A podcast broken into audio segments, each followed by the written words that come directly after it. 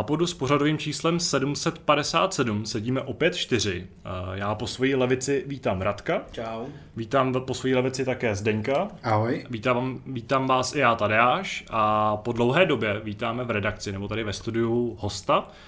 Tím váženým hostem je Honza Modrák. Ahoj Honza. Čau. Myslím, že takovou tu klasickou, klasický okýnko toho seznamování s hostem si necháme až na později, protože se k němu váže spousta jako zajímavých otázek a redakčních témat a můžeme rovnou hápot odpálit takovým tím klasickým tématem, co jste v posledním týdnu, vy jste tady vlastně byli oba naposledy, taky před týdnem, tak co jste zajímavého hráli a jaký z toho máte zážitky, kluci?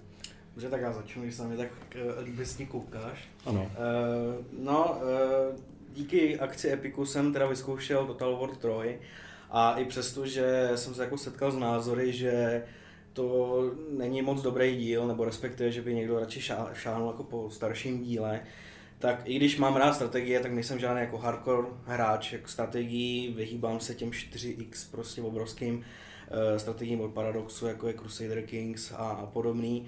Ale mám rád tady ty jako jednodušší uh, strategie, u Total Waru zrovna se mi líbí ten styl toho souboje, že prostě máš na té ploše jako stovky, stovky uh, bojovníků v těch, v těch jednotkách.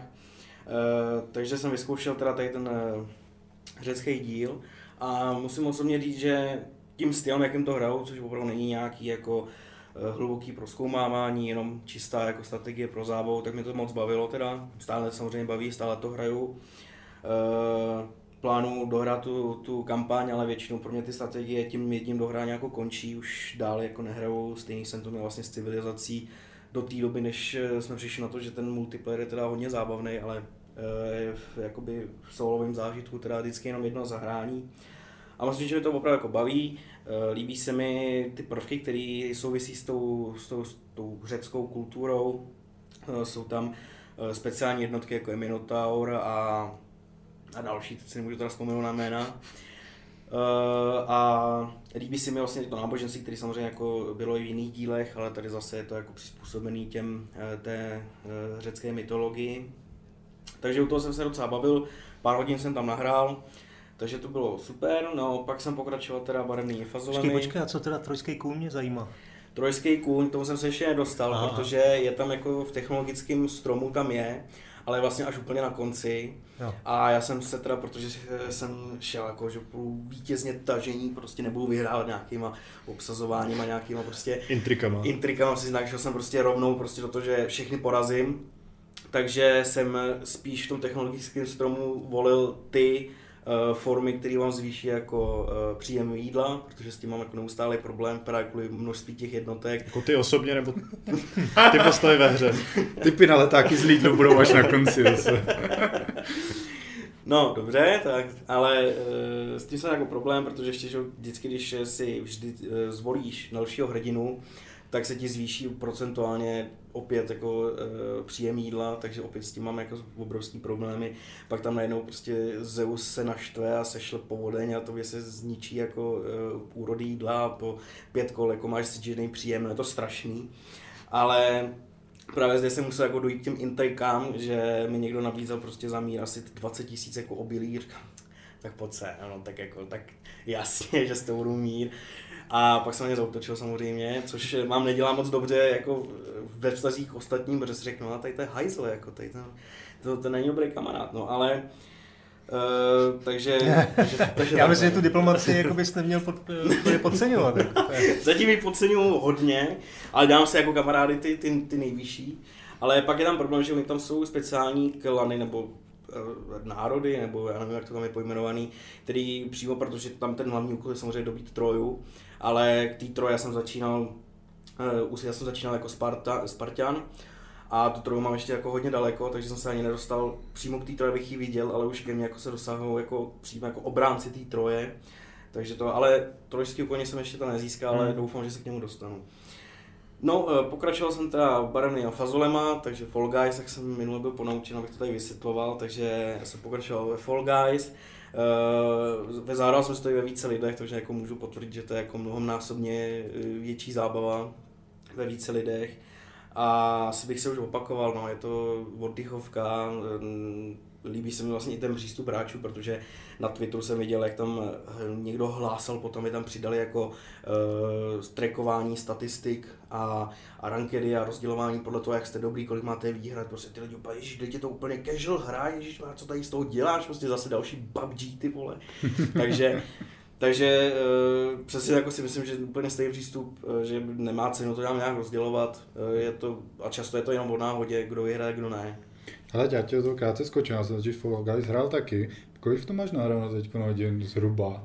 Já totiž už pár her za sebou mám, jakože řekněme třeba pět hodin, jakože to není nějak no já, extra hodně. No já právě budu a nějak tak podobně. Začínal jsem, když ty lidi, když to launchovalo v PS Plus mm. a vlastně mi teď přijde, že už vlastně ty arény, ty mapy znají, jako ty lidi je znají natolik a vědí přesně kam jít, že je to jenom o tom, že jsou všichni nahrnutí na, na jednom místě a že vlastně používají ty stejné zkratky, ty, já říkám, že tam je v každé aréně nějaká zaručená cestička, jak se dostat k vítězství. Hmm ale vlastně hrozně často narážím na to, že jsou tam jako 20 postaviček na jednom místě a je to tak jako o náhodě, jestli teda zrovna tebe to odstrčí dopředu nebo tě ušlape ten zbytek. Jako najednou mě to baví mnohem méně, protože mám, pří, mám pocit, že i za těch pár krátkých hodin se to docela okoukalo. Ale určitě se to jako okoukalo, to já nemůžu říct, ale teďka jsem koukal na Steam, ano, to 6, 6 hodin. Hmm. E, o tom podobně. Jako, že by se to okoukalo, samozřejmě jako těch map tam není tolik a hlavně je to způsobený tím, eh, že Eh, tím, jak jakoby častěji vypadáváš, tak častěji hraješ ty hry, které jsou mm-hmm. určený pro tu první a druhou vlnu. Mm. Nebo pro to první a druhé kolo. Rozumím, no. Eh, a zatímco prostě, že já jsem hrál třeba dvě nebo tři, dvakrát nebo třikrát jsem hrál tu mapu, jak se musí zapamatovat ty, ty... No ty symboly na podlaze. Symboly. Zrovna jsem o tom ovoce, chtěl, no. Já jsem o tom zrovna chtěl mluvit. Prostě tam jsem neviděl už dlouho, že by tam někdo vypadl. Možná jednou člověk spadne někde náhodou, no, no. ale podle mě ta, ta minihra se ukázala jako nepotřebná. Ale těch miniher takových podobných je tam jako několik, že jo? Tam, eh, ještě takový to, jak, jak tam na tebe přijíždí ty ty bariéry. Ano, ty překážky. No, ty se no, musí no, no. to je to samý. ale, to ale jako já si třeba nemyslím, že to je špatně, přímo, že to tam no. jako je, nebo že, nevím, jestli to tam nechají samozřejmě, ale spíš si myslím, že dojde k nějaký změně, Uh, aby to bylo těžší. Možná zvýšení obtížnosti. No právě, ale jako nemyslím si, jako, abych se přiznal, tak všechny ty mapy mi přijdou jako docela, docela dobrý, docela zábavný. Každá má nějaký svoje pro, nějaký proti, ale už jak jsem se bavil, i když je pravda, že časem jako přijdeš na to, že jak, jak tam točí že ty val, ty, no. ty tyče, tak zjistíš, že nemá cenu vlastně před, ne, někdy má, je výhoda jakoby to nepředbíhat, ale nechat se odpálit dopředu, mm-hmm, protože to má takovou sílu. Jo, a to je jako v pořádku, no, jak je taktizovat. Tak takže to... jako Učí se to strašně rychle okouká, ale doufám v to, že ty výváři jsou, i když je teda oni říkají, že jich tam je 25, což je docela jako hmm, číslo. číslo. Hmm. Tak jsou to Němci, oni makají. pokud se nepletu. Já jenom k tomu do toho vstupím ta struktura hráčů, to je zajímavá poznámka, protože já to hraju na PlayStationu a tam samozřejmě už z podstaty věci, jednak je to konzole, jednak je to tam uh, zadarmo, uh, tak si myslím, že ta struktura hráčů bude trošku jako odlišná a um, dokonce mám dojem, že asi to bude hrát hodně dětí. Hmm, logicky, protože rodiče to prostě nechají, no, nechají hrát, hrát jako děti a oni si u toho zabaví. Já to taky hraju jako backseat gaming, jestli znáte ten výraz prostě, že jako sedíte vedle nich u gauče a radíte jim, co mají dělat. To je prostě, eh, to, to je terminus technicus, jsem se to, to, píšu si. Za pár let. Prostě když vás, když vás manželka nebo partnerka prostě, v, když řídíte, tak vám do toho kecá, tak to je úplně to samé. Jo, ještě ten, ještě ten osmletý syn si jako trošku nechá radit, ale, ale taky to. No ale abych se k tomu vrátil, tak mám pocit, že ty první vlastně úrovně, první části jsou strašně jednoduchý, jako vlastně tam nejde vypadnout. Jo. Je to proto, že že to asi hraje fakt hodně dětí a potom v tom finále tam už jsou opravdu vidět, že tam jsou jako ty, ty, ty lidi, kteří mají to know-how a tam už zase naopak pro mě jako úspět je jako těžký. No. Jako no, mám, to mám, za tu, mám za to 6 hodin, jako mám jedinou výhru, hmm. jako se přiznám, protože uh, jako uh, určitě ty první úrovně jsou jednoduchý, uh, nebo respektive já si myslím, že všechny ty úrovně jsou jako jednoduchý ve v podstatě, ale je to vždycky o nějaký spolupráce, nebo naopak jako využití těch maličkých skulin. Ale i u těch prvních levelů se dá vypadnout, to můžu potvrdit sám, hmm. jo, no, ještě, jako, já právě podařilo se stane několikrát. Já hraju taky na Playstationu teda a vlastně můžu říct, že od té doby, co jsem to zkoušel, když to úplně launchovalo, tak teď je vidět, že ty hráči fakt už jako vědí trošku a nemůžeš se ani v těch úvodních úrovních úplně flákat. Ne, že by se mi nestávalo, Aha. že prostě dorazím mezi prvníma 10% nebo dokonce i jako první, ale je vidět, že prostě ty lidi už vědějí, co hmm. dělat a zatímco ten první den se mi během já nevím, asi osmi her podařilo třikrát vyhrát, tak potom se mi to podařilo už jenom jednou a teď, když jsem to zapnul na hodinku, tak jsem neuspěl ani jednou, že jsem se dvakrát dostal asi do finále, ale vlastně to vítězství jako mi uteklo. Takže je vidět, že lidi už to trošku, trošku dostali do ruky a už to není jako sranda. No. Že dokonce v redakci probíhala taková interní soutěž o to, kdo jako poslední zůstane bez výhry. Teďka tuším, že Marek Selinger jako hlásil poslušně nebo nadšeně, že se mu taky povedlo získat korunku, takže už zase zbývá jenom Radek. Respektive říkal, Radek říkal, že má, že jednou. už máš taky. Ale já myslím, jo? že... Ale tak je to naopak. Tak Marek Seneger si stěžoval, že už je poslední, kdo no, to máme, máme. No já ještě ne, třeba, protože, ale já jsem to hrál jenom těch prvních pár her, když ta hra přišla do Polska, to jsme hráli vlastně spolu, od té jsem to nezap, protože na to tak nebyl čas. A upřímně jako si nejsem jistý, že bych se do toho vlastně vrhnul. No a David Plekáček říkal, že už vyhrál. Jo, to, si nejsem. Já právě myslím, že ještě David Já mám totiž pocit, že ten tam taky ještě visí pořád jako bez korunky. no, tak nám takhle...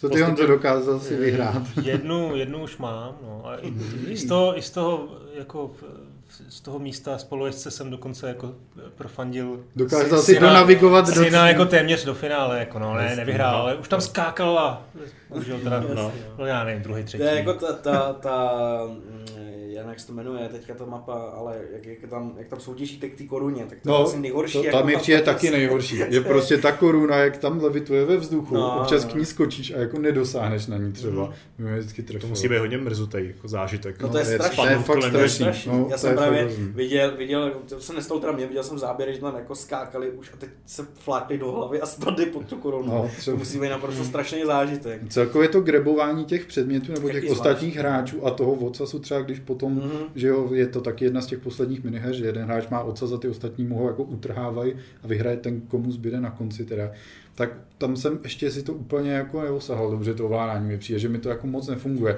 Vždycky, když někomu jako ten vocas třeba seberu, tak mi ho okamžitě vezme zpátky, zatímco já třeba tohle to nejsem schopný vůbec udělat. nějaký cooldown, no, ale tak mě právě. to taky jako tak zvláště funguje, hmm. protože někdy, někdy mě berou třeba na 4 metry prostě daleko no, právě. a já třeba musím doběhnout až k němu a, a div, že ho ještě vezmu. No, to no, ale takový já si myslím, že tohle je feature na té hry, jako ta taková určitá nepřesnost toho ovládání hmm. a je vůbec to, ta pomalost, to jako jo, protože to, jinak by to, jak jste tady říkali, by to bylo, by tam byly power upy, kdyby to bylo všechno hrozně rychlý, tak by to prostě hráli speedrunneři a obyčejní hmm. lidi by to jako nebavilo. To pravda, no. Takže... Ale už jsem na počítači taky potkal eh, speedhackera teda, musím se přiznat. Jo. Že, no, potkal jsem ho tam.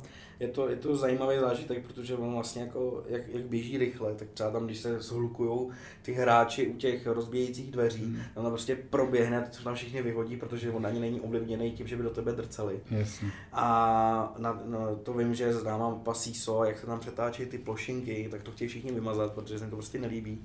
Ale právě jako ten speedhacker to prostě prosprintoval, tyjo, to bylo, hmm. no jako je to, je to zajímavý, ale je to takový smutný, že vlastně jsem, jako je potřeba hmm. tvořit ty hacky a takhle. No, přesunul se od, od fazolí, uh, vyzkoušel jsem ještě Rainbow Six Siege, protože jsem o něm vlastně psal a docela mě láká se dostat do té hry v moment, kdy se tam dostane nová, nová operace s Samem Fisherem, Eh, která se tam, která má přijít asi v září, myslím, že jsem o to psal. A, takže jsem se dostal nějaký update a co mě potěšilo znova, protože nevím, jestli to je u mě náhoda, nebo je to teda cíl vývojáře, dělají to pravidelně, tak vlastně vždycky, když jsem tam nějaký takhle po delší době přihlásil, tak tam je nějaká speciální akce. Uh, nějaký speciální event, třeba minule tam byla pře- přepracovaná mapa, nebo vlastně úplně nová mapa, takový hrad uh, sestavěný, dřevěný, dřevěný barikády a operátoři místo normálních zbraní měli vlastně nějaký jako ty pušky, jako, mm, jako, že si musel nabít a takhle jako po jedné ráně. Jako muškety. Muškety, tak ano. A, a byl, soutěžil se tam o zlato a všichni měli jiný skiny, celá mapa byla jako přeskinovaná. A, a teď, když jsem tam přišel, tak to byl vlastně úplně opak, že to byl futurismus, e, takže uh, útočníci vlastně házeli drony, uh, do, vlastně mohli se přemístit na to místo, kam dojel ten dron, a pak obránci se mohli přemístit podle kamer. Uh, všechno ve futuristickém stylu, že tam svítí a, a ty postavy jsou jako oblečený do robotu a takovýhle. Takže to se mi moc líbilo. Rainbow Six Siege tomu asi taky jako nebudu nic popisovat, každý ví, co to je a to. No a, a Escape from Tarkov zase samozřejmě vás jsem se chtěl zeptat, Radku. Nesmí, To bys nás nesmí, zklamal. nesmělo chybět. ne, ne, nesmím zklamat. A samozřejmě dal jsem si tam snad jednu hru lolka, ale jednokrát jsem vynechal Call of Duty, no. Takže to byl můj týden. A jo, ještě jsem teda, nevím, jestli se k tomu dostaneme nějakým způsobem, ale chtěl jsem tady strašně moc zhejtit Microsoft, protože, a to jsem zapomněl, protože jsem ještě uh, s lidmi z naší komunity na Discordu jsem hrál Sea of Thieves a uh, chtěl jsem se s nimi jako spojit prostě normálně přes voice chat a oni říkali, že využívají Xbox a aplikaci. Říkám, dobře, tak prostě opustím svůj milovaný Discord a půjdu teda na Xbox aplikaci. Tak já jsem tam měl na Xbox aplikaci, tak jsem si ji zapnul, zkusil jsem si přidat eh, ty, ty kluky, eh, což se mi nakonec tam podařilo, abych si je přidal a teď oni jak se k ním připojím. A teď koukám ty Xbox aplikace, prochází mi tam a jako nikde nemůžu najít připojení se k voice chatu.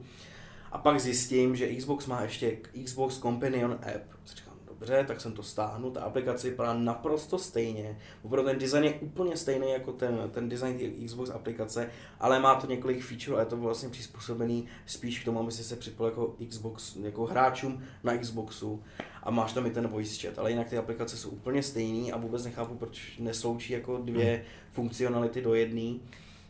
Což se týká vlastně i, i když jsem se snažil stáhnout Flight Simulator, protože e, mi jsem to chtěl stáhnout přes Microsoft Store, tam jsem stáhnul vlastně ten giga, e, následně jsem zapnul tu, tu hru, která pak po mně chtěla stáhnout na dalších 91 GB. Říkám, dobře, nechám to stáhnout přes noc. Ráno přijdu počítači, všechno zapnu, výborný, kouknu se na plochu a aplikace Flight Simulatoru nikde, říkám, aha, tak se třeba dostahovalo, nainstaloval se to, že jo, tak ho zapnu a ne, stáhly se asi 2 GB, takže jsem byl fakt naštvaný, říkám, dobře, zkusím to druhou noc, stalo se úplně to stejný, ne, vůbec nechápu, proč se to stalo, proč se stáhly jenom 2 GB, proč, no nechápu nic, nas, naprosto mě to naštvalo, byl jsem rozhruzený, jsem chtěl prostě zrušit Xbox Game Pass úplně, vůbec už to ten Flight Simulator nehrát. Ale schválně jsem to zkusil nechat dneska na pozadí, když jsem psal novinky a šlo to úplně v pohodě, stahovalo to celou dobu, vůbec nechápu, co nej, jako Microsoft dělá. A hlavně nechápu jako ten, ten smysl, že když hrajete Microsoft, na Microsoft Store, Uh, a pak tam na něco jsem kliknul, mě to převedlo na stránky a řekli, zahrajte si tuto hru v naší aplikaci Xbox. Takže oni vlastně odkazují na to, aby si jako asi stáhnul tu hru přes Microsoft Store a pak ji zapínal přes Xbox. Vůbec nechápu, proč má Microsoft takhle vyřešený. Hmm. Že to neudělá nějak jednoduše. To bylo asi všechno teda. Rubrika stěžujeme si, je za náma. Ano, je za náma. Tak. Nebudeme, budeme končit na nějaký jako ustřižený vlně. No. Přesně. Co ty Zdeňku? Ale já jsem tady minule povídal o svém speedrunování hrou Superliminal a jak eh, mi to dává zabrat, že vlastně nevím, kolik v tom mám nahráno, protože prostě ta hra to nepočítá. Ale už jsem si, už jsem se jako vycvičil trošku, vždycky jsem si zapnul stopky na mobilu a když jsem to dohrával, tak jsem si zkusil vždycky odhadnout, kolik ty načítací obrazovky tak jako zabírají. A postupně jsem se zlepšoval a zlepšoval.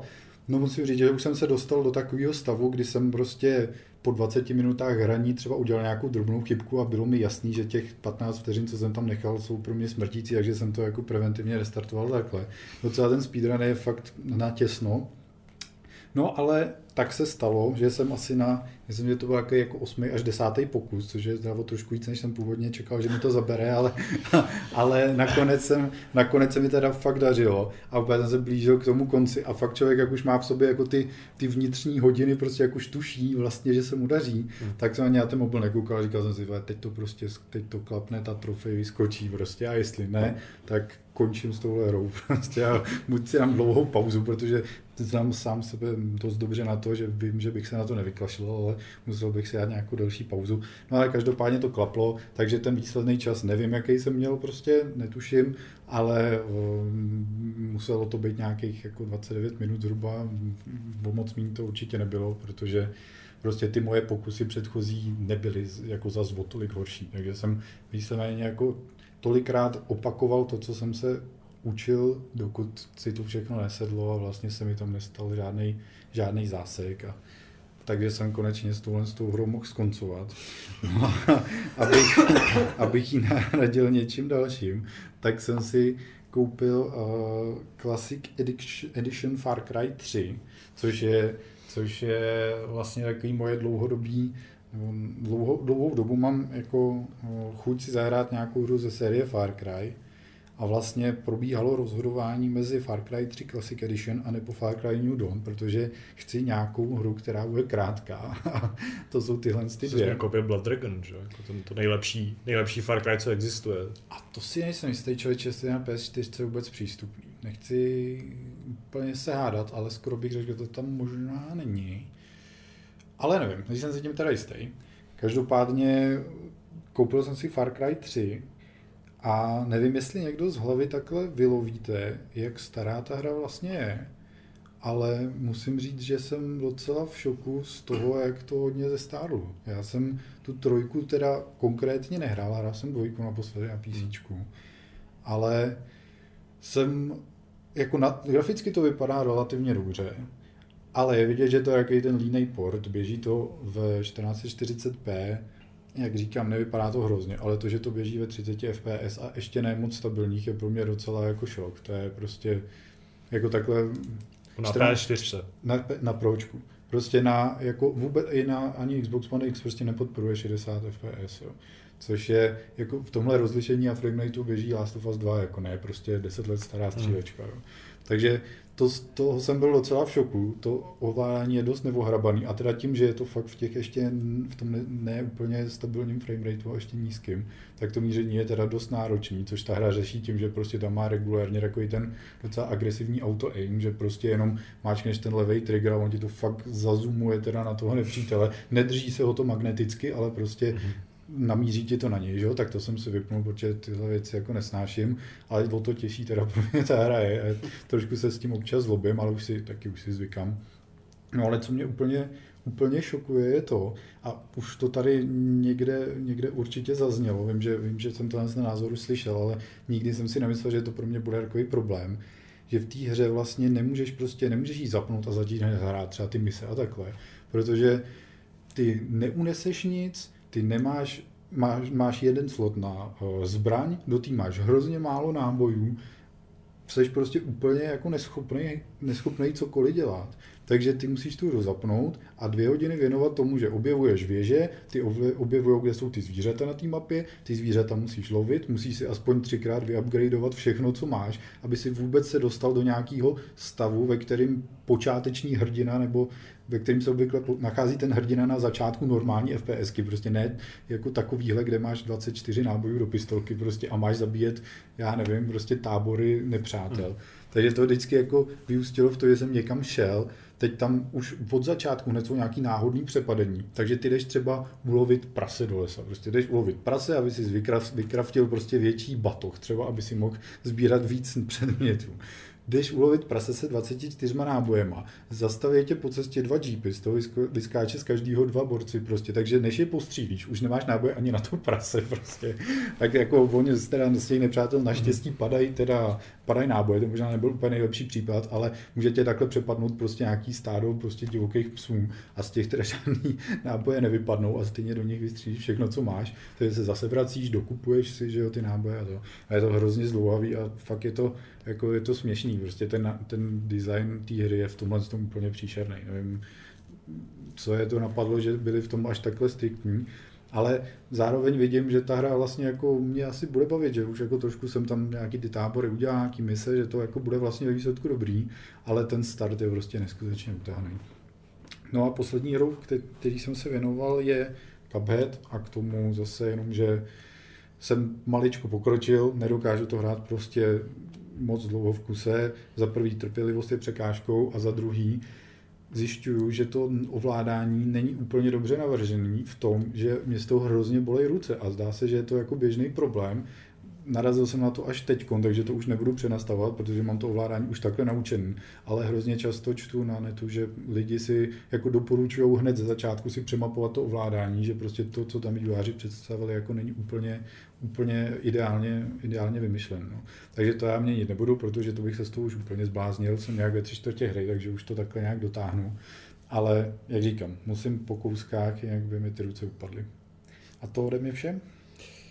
Tak řada na tobě, Honzo. A zatímco, nebo společně s tím, že nám eh, můžeš povyprávět o tom, čím, tím se vlastně zabýváš v poslední době, tak můžeš tak trochu jako orientačně přiblížit, jako jaký hry obecně hraješ, jaký hry máš uh, obecně rád? Hmm. No tak uh, mě se asi ví, že jsem hlavně na střílečky, first person střílečky, já jsem prostě důmař starý, uh, kvejkař a podobně, takže hned můžu jako na, navázat tím, že uh, jsem hrál Hellbound, jestli jste o té hře slyšeli. Je to jedna z takových těch old school retro stříleček, který se teď uh, poměrně ve velkém množství k mýmu, k mýmu nadšení objevují na Steamu.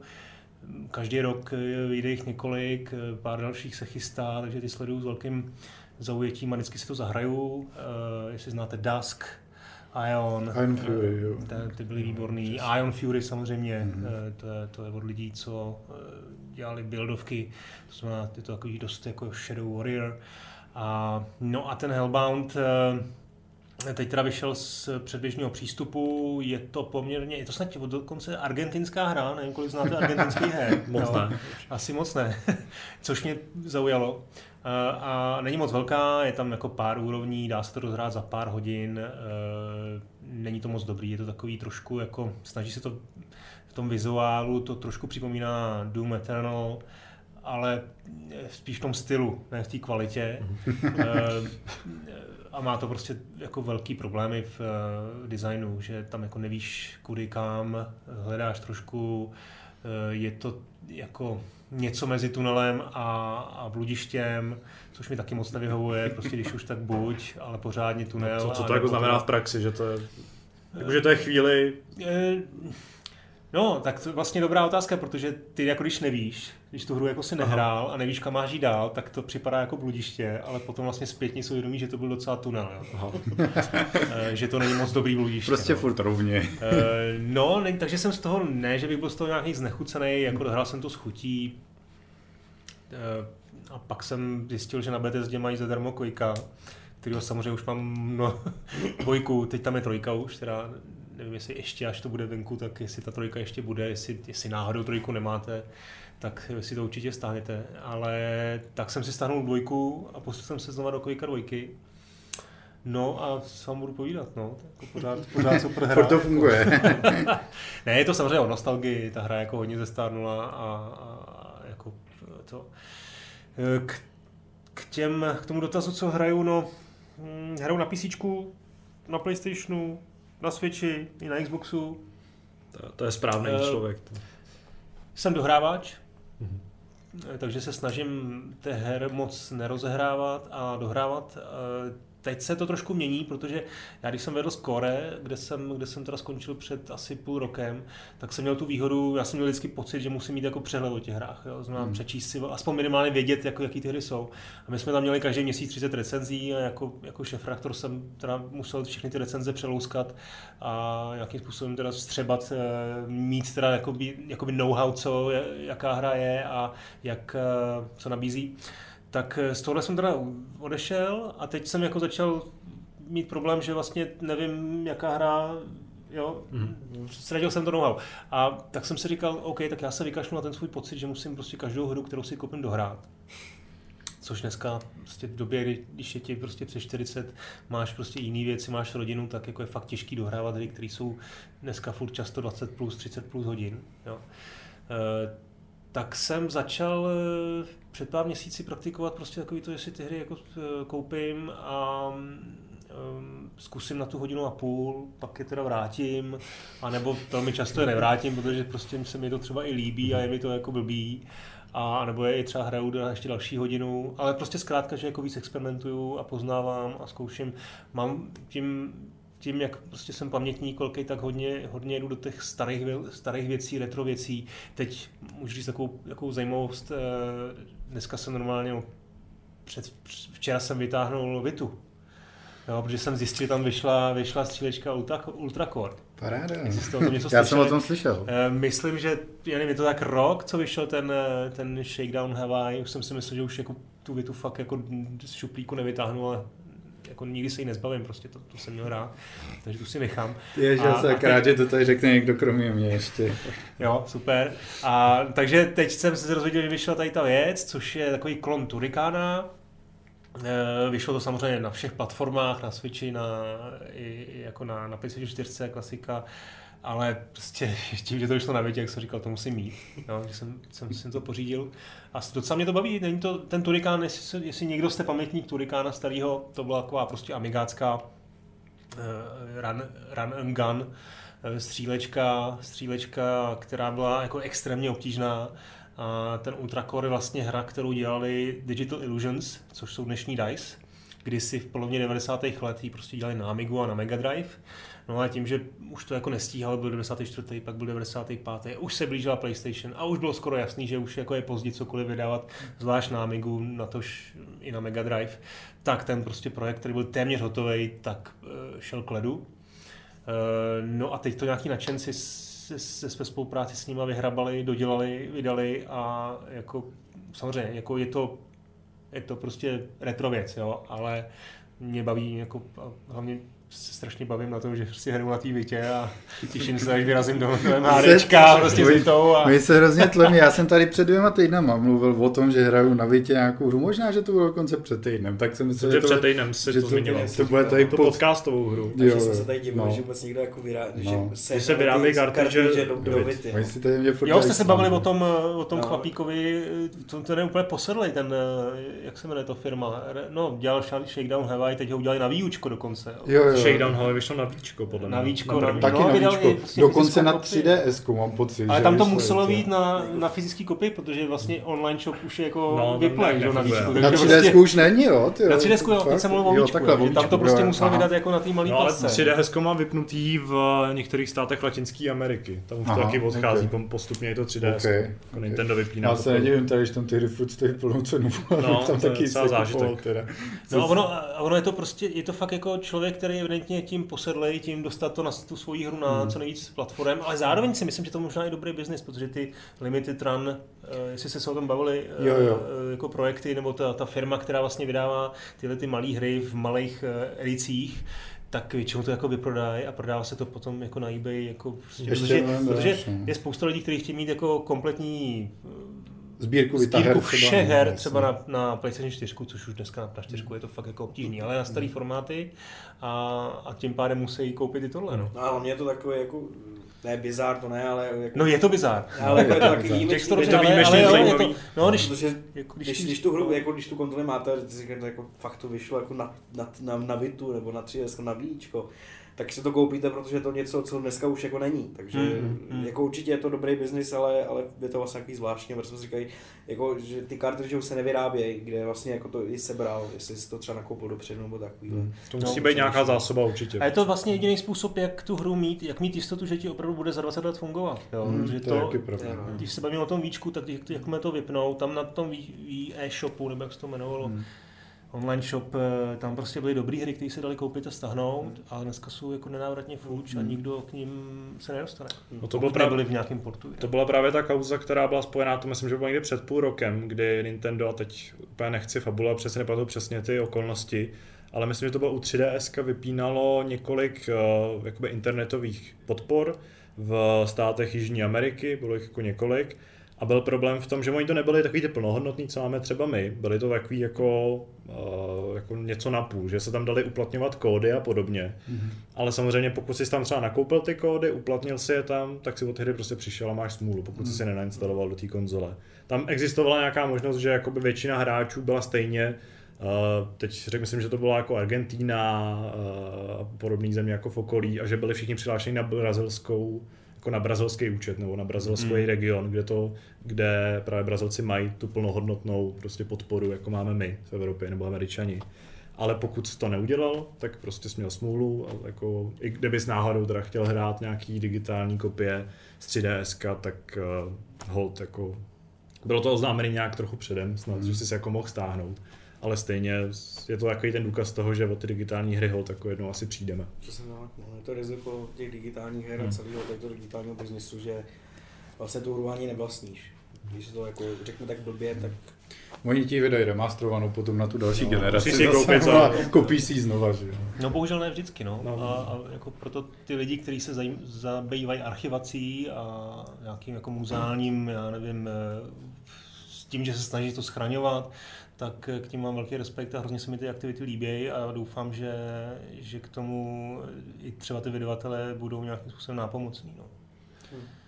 Protože s tím třeba souvisí, že jsme u toho Nintendo i ten velký leak, který se stal, já nevím, to jestli, taky, hmm. jestli to taky nějak jako probírali, to je taky úžasná, úžasná věc, eh, Myslím, že jim unikly, prostě vlastně byly ukradený jako tajné věci, nebo tajný tu obrovskou prototypy. zásobu těch dat. No, no, no. Tak eh, to je samozřejmě na jednu stranu jako krádež, a na druhou stranu prostě úplně fascinující vhled do toho, jak, eh, jak, jak Nintendo třeba, i když je jako strašně sekretivní a nikdy s nikým jako nešeruje ty informace, tak interně to jako opravdu si ukládá veškeré věci, které kdy vznikly, veškeré prototypy, návrhy grafické, prostě těch postaviček, eh, jak, jak, jak vznikaly. A říkám, prostě bylo to takový dvousečný. Koukal jsem na to s vědomím, že koukám na kradený materiály, ale zároveň se mi to hrozně líbilo a toužil jsem potom eh, k těm věcem jako přičuchnout víc a zjistit, co teda zatím je a jak to jako vznikalo. I když je taky zase druhá věc, je otázka, jestli to, jako, jestli to je na místě, jestli to chceme jako vědět, jak ty hry vznikaly. Jo. Prostě dám, dám příklad eh, třeba od, od, od Uncharted, jako bylo, chtěli bychom vědět, jaký tam byly prostě dřív postavy, než, než byl prostě finální podoba na Drakea, prostě. Co by nám to jako řeklo, kdyby jsme viděli ty work in progress nějaký fáze, jak třeba vypadala ta postava, dneska by to bylo asi směšný pro, pro Naughty Dog, jako to nic, nic to samozřejmě to nepřináší, ale jako fanouška, jako mě to vždycky fascinovalo a je to, je to super jako vidět. Tohle, já jak jsem jako obrovský fanoušek Halo, tak zajímavý, že zrovna o Halo je eh, známo docela hodně těch hmm. jako prototypových informací, jak měla vlastně ta hra vypadat. A přičemž původně to měla být jako strategie dokonce, mělo, tam být, mělo to být third person střílečka, vlastně nějaký už jako fázi, kde už to jako připomínalo Halo. A samozřejmě i design, jako jak Master Chiefa, tak všech těch ostatních příšer byl fakt zoufalý. Byla to taková opravdu jako extrémně barevná dětská hra. A je pravda, že jsem vlastně moc rád, že se z Halo stalo to Halo, jaký známe, a že vlastně většina těch, v podstatě všechno, co bylo opuštěné během toho vývoje, opravdu bylo jako z našeho pohledu dnešního, samozřejmě tehdy, nebo kde by to byla pravda, tak uh, bychom na to možná koukali jinak, ale z dnešního pohledu to bylo jako opravdu špatný, cestní myšlenky a je vlastně fajn, že že se to do toho výsledního produktu neotisklo. Ale samozřejmě třeba ty videa, prototypy, tak jsou vlastně hrozně zajímavý, hmm. zajímavý hmm. nazhlednutí. Teď jsem na to, je na mě, abych ukončil to téma a zajímavé je, že se vrátím vlastně k těm hrám, který nevlastníme, protože já jsem taky hrál jednu hru, kterou nevlastním. A mám ji totiž jenom z přeplatného a už jsme se tady taky o ní bavili. Je to právě ten Flight Simulator, protože jsem vlastně v uplynulém týdnu moc, eh, moc eh, na hraní čas neměl. Hlavně jsem vlastně v tom týdnu předtím hodně, hodně recenzoval, takže jsem z toho byl taky vyčerpaný. Ale tentokrát jsem se nemohl eh, jinak než vrhnout do, do lejtání po virtuální planetě Zemi. E, taky jsem to chtěl zkusit i z toho důvodu, že se začaly objevovat takové ty zkazky o tom, že je trochu problém tu hru vůbec stáhnout, že je to trochu, trochu rozbitý, což jsem mohl dokázat protože jsem se nejdřív prvních pár desítek minut potýkal s takovou tu načítací obrazovkou zaseknutou, která jako vypadá, že se něco děje, ale výsledku se pak nic neděje. A, což jsem pak vlastně na Redditu, až, až s konzultací Redditu se mi povedlo bez toho nainstalovat, což se mi teda hodně dlouho nestalo. A bylo to tak jako 8-10 restartů toho klienta, než se začal stahovat. To výslední stahování bylo rychlý, protože mám vlastně rychlý internet a kromě takového trochu zvláštního systému toho, že se postupně stahují jako jednotlivé asety, které se ještě vždycky nějak jako verifikují se serverem, takže se vlastně nestahuje celý ten objem dat zároveň, tak uh, to celé probíhalo celkem bez problému. No a pak už jsem prostě stál na Ruzini a vzítal jsem nad Prahu v nějakým tam jako základním letadle. Já upřímně, jako pro mě letadla jsou jenom dopravní prostředek. Takže mám, na Karlštejn, veď? No, no, mám, jako, mám rád lítání jako pasažér, milu sedět v letadle a někam letět, protože je to takový spojení toho jako technického pokroku s trochu adrenalinu a i toho pocitu, že jako se dostaneš někam Prostě je to to cestování, že jo? To, co Až nás Radek poveze do hospody, tak ano. je něco podobného. Za je tam trochu méně adrenalinu, než, než s Radkem ve Fábi, ale jako. Každopádně jsem, tak jsem jako stáhnul schválně prostě nebo účelově všechny ty obtížnostní prvky a simulační prvky na nějakou tu úplně nižší hodnotu jako casual hráče. Takže jsem jako úplně v klidu zlítnul, protože ta hra se dá ovládat v podstatě čtyřma tlačítkama na, na gamepadu. A pak jsem samozřejmě objevoval, jak se jako ovládají takové ty zajímavé věci, jako jsou je přepínání do drona, zastavování času a podobně. No a pak jsem jako poletoval nad Prahou, samozřejmě první, co jsem jako udělal, tak jsem letěl přímo k, jako ke svýmu oknu, před kterým jsem seděl u té hry. Pak jsem objevil jako panelák, ve kterém že sedím a pak jsem jako objevoval prostě náš dům, přítelkyně dům, a letěl jsem se podívat jako na kancly hry, bývalý a podobně a takovéhle věci. A pak jsem Jestli tam ještě stojí. Jestli tam stojí. Přesně tak. A jako, nebo jsem prostě jenom lítal s těma zákrut jako meandrama Vltavy pražskýma a jako v ten moment se říkáte, jako, že, se při, že jako to nemůže být pravda, že prostě tohle to jako nemůže existovat, tohle hra je to jako fantastický. Takže pak samozřejmě, když jsem jako přijít s tím dronem až k tomu jako našemu bytu a je tam těch jako 20 stejných baráků naskládaných vedle sebe a, a některé věci, samozřejmě ty genetické prostě objekty, někdy jsou trošku hnusný, někdy se úplně špatně, jako dobře ne, nevrendrovaly a podobně. No ale jako výsledku ten pocit z toho, se fakt můžeš podívat do těch jako reálných končin, který znáš, tak eh, jako ten pocit je úplně úžasný. Když jsem se jako snažil třeba navigovat, že jsem letěl právě z Prahy do těch jako blízkých obcí a městeček, který znám. A vlastně jsme se tam nějak nepřemístili, protože na to jsem nepřišel, jak se dělá. Tak jsem tam jako doletěl ručně, prostě jsem se tam nějak odnavigoval, řídil jsem se třeba podle lesů, podle kolejí a podobně. Tak tohle všechno jsou takové věci, které jsem jako ve hrách fakt ještě nezažil. Je to něco, co jsem prostě i z, jako z logického hlediska, protože jsem nehrál flight simulátory, nějaký ty starší nebo podobný simulátory a ty navíc nevypadaly tak jako krásně, prostě tam nebyl ten svět tak jako autentický jako v tomhle, tak je to prostě úplně nový způsob zábavy, pro mě jako, jako úplně unikátní. No, pak jsem dokonce vyzkoušel, vlastně ještě mám jednu poznámku, než na ní zapomenu, je trochu zvláštní, že když se zastavíš čas skrz takový, vlastně jmenuje active pause, prostě ten režim, že se fakt jako zastaví to letadlo ve vzduchu ale jako všechno běží. Takže hmm. jako běží čas, prostě počasí, auta jezdí po zemi, běhají tam zvířata, whatever. Ale zároveň ti běží i motory. A zároveň to letadlo jako zrychluje nebo zpomaluje podle uh, toho, jako v jakém momentě to zastavil. Jasně, Takže když ho zastavíš jako když jako sklesáš, nebo když nabíjáš rychlost, tak ono postupně nabere rychlost až nějakou hraniční, což při vypnutém poškození a nějakému tomu jako prostě aerodynamickému efektu jako nevadí, prostě akorát rychle vystřelíš. A když jsem ho takhle zastavil ve stoupání, nechal ho tam jako vyset a jel jsem se prohlížet nějaký domečky, a pak jsem se k němu vrátil, tak samozřejmě jako nulová rychlost znamená, to letadlo takhle spadlo jak kámen na zem. Takže to nevím, jestli je úplně jako účel. Mám pocit, že takhle by to úplně fungovat nemělo, pokud jo, tak jako moc nerozumím tomu proč. Ale ho co tak je. A vlastně musíš s tím počítat, když se s tím naučíš počítat. A ono jako samozřejmě ten pát nic neznamená. Kromě toho, že musíš načítat tu hru jako znova což prostě, když už si našel nějaký to své místečko a proskoumáváš tam nějaký jako hmm. pole, louky a podobně, tak eh, zabere nějaký čas. Tak myslím, že to je jako jedna z věcí, která asi bude opravena v eh, jednom z těch prvních pečů. A pak jsem vyzkoušel, samozřejmě jsem se podíval třeba do jakých exotických míst, byl jsem v Tokiu, eh, podíval jsem se někam na Aljašku, protože jsem chtěl vidět jako zasněžený, jako nějaký polární pustiny a podobně. A pak jsem vlastně zkusil let, kdy jsem se vydal v tom Airbusu 747, tuším, že je tam ten největší jako dopravní letoun z Prahy, z Ruzině do Innsbrucku, protože jsem chtěl jako vidět, jak přeletíš z, tý, z, jako z Česka a letíš vstříc Alpám.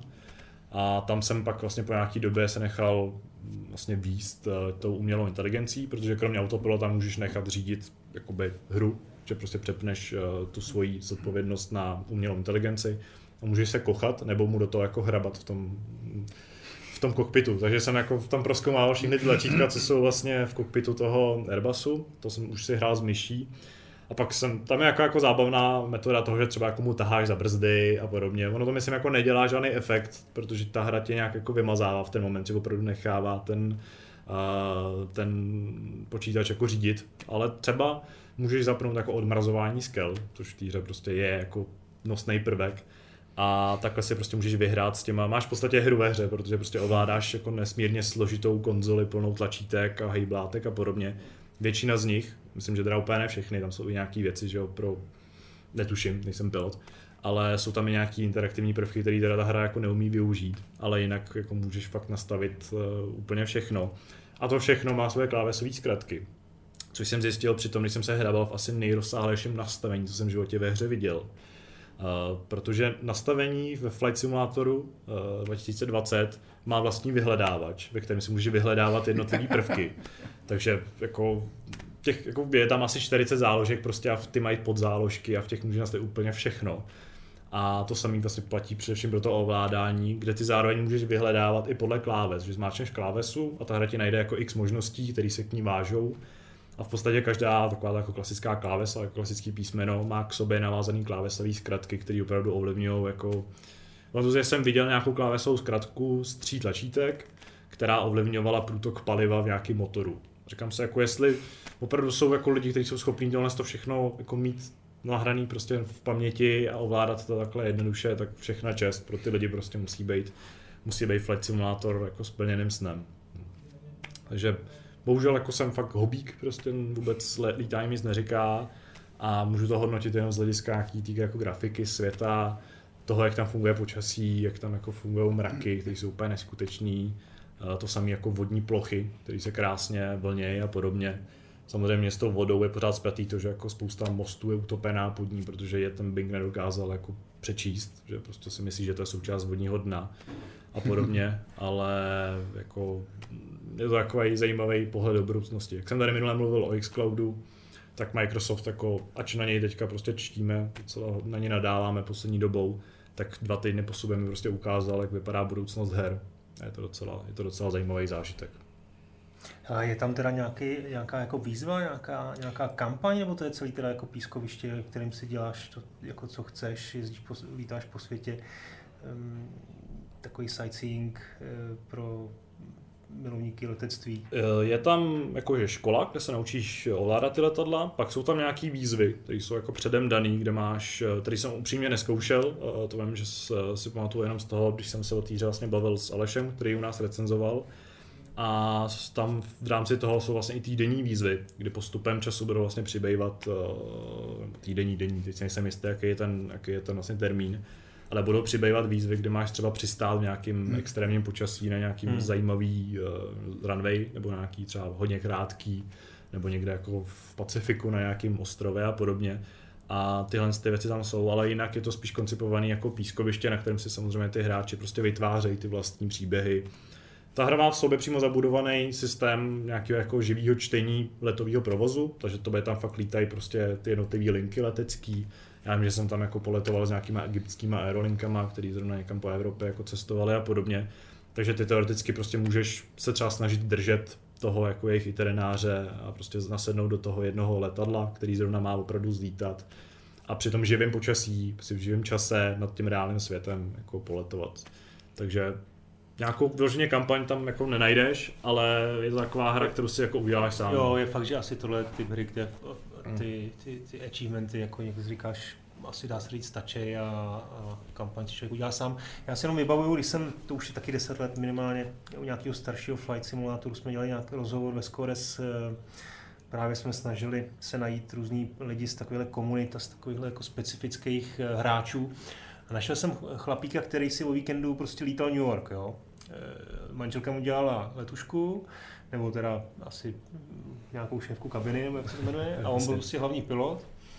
A ráno prostě 9 vyletal z Ruzině a měl prostě normálně jako plán, letový plán kompletní, měl všechny kniply pořízený a, lítal, lítal prostě do New Yorku ze vším všude jako reálným čase, to znamená prostě letěl a teď mm. samozřejmě se 6 hodin nudil, nebo pro mě nudil, pro nás nudil, ale pro něj jako úžasná zábava, protože musel v tom kokpitu být a všechno kontrolovat a, a pak prostě přistál a tak, takhle strávil jako víkend. No. Už, už je takový lidi, vím, že jsem viděl... Ale jo, tak Promiň, a jenom no. ještě řeknu, vlastně dneska to není nic jiného lidí, hmm. kteří jezdí s kamionama, no. normálně se tím živějí, tak přijdou domů a, a stráví jako volný víkend tím, že jezdí s kamionama.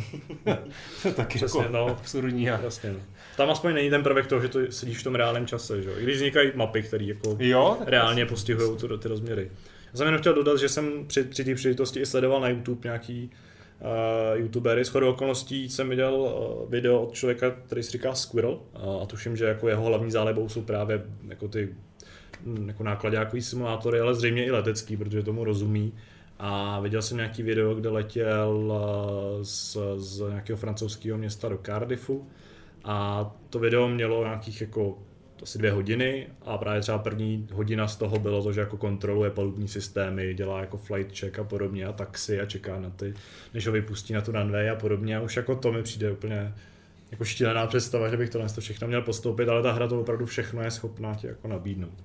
což je opravdu neskutečný. A právě tenhle člověk měl mimochodem, ta linka byla nějaká reálná a měl stáhnutý nějaký plán, který jako měl prostě otevřený ve okně k tomu, hmm. jako skutečný, kde měl ten papír popsaný nějakýma těma poznámkama a nějakým jako tím leteckým koridorem, já nevím, jako abych tady úplně neurazil nějakého fanouška letectví, co tady plácám, ale byla to prostě to jako skutečná proprieta, kterou užívají piloti a on se jí jako řídil v té hře, což už je opravdu podle mě jako next level uh, té lásky k simulaci. Hmm. No. Kromě toho jsem hrál teda jenom FIFU a o té vlastně nemám moc co říct.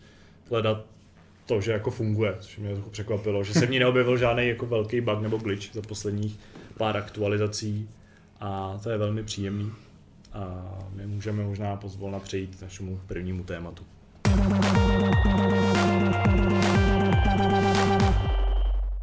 Naším prvním tématem je velká kauza, která se na konci minulého týdne rozhořela eh, v herním světě, v herním průmyslu. Eh, je to taková docela zajímavá, zajímavá polízanice, ze který může vzniknout docela zajímavý, eh, zajímavý zvrat jako obecně v tom, jak velký vydavatelé a velké firmy spolu spolupracují a k sobě přistupují. Bude se jednat o konflikt mezi firmami Epic a Apple. To vlastně vývojáři, kteří stojí za Fortnitem a za Unreal Enginem a samozřejmě výrobce telefonů, jež v rukou máme jako skoro všichni, i když tady v redakci jsem jediný, možná ne. Ale skoro všichni. No. Skoro všichni. Skoro no, Google to... Ano. To je ten přístup těch jablíčkářů. Tím jsme, tím jsme ale odbočili, protože tahle ta kauza, abych trochu uvedl do kontextu, než se o ní začneme bavit nějak eh, jako z toho názorového hlediska, tak eh, vznikla v momentě, kdy Epic přišel s takým přelomovým řešením eh, mikrotransakcí v mobilním Fortniteu, nabízel alternativní možnost, jak si koupit prémiovou měnu, eh, takzvaný V-Bucks. Ty jste si doteď mohli koupit jenom vlastně skrz tu platformu iOS, nebo skrz ten App Store, a přičemž tam vlastně bylo eh, pro Epic nevýhodný to, že musela 30% z té částky, která vlastně by k ním normálně přitekla, odvádět jako podíl Apple. Ale uh, Epic z ničeho nic úplně přišel s možností si kupovat tyhle, ty, mm, tyhle tu vlastně měnu přímo skrze nějaké svoje platformy a z toho samozřejmě neodváděl žádný podíl a navíc za stejný uh, objem těch V-Bucks uh, jste zaplatili tuším o 2 dolary méně, místo 9 dolarů 99 cen. Tak uh, jste vlastně platili 7 dolarů 99 hmm. centů. A pro vás jako koncového zákazníka to jediný efekt bylo to, že to bylo prostě levnější. Takže logicky jako ne, neexistoval jediný důvod, pokud teda vaše máma nepracuje v Apple, proto abyste si kupovali uh, tuhle tu měnu skrz, uh, skrz ten jako původní systém nevýhodný.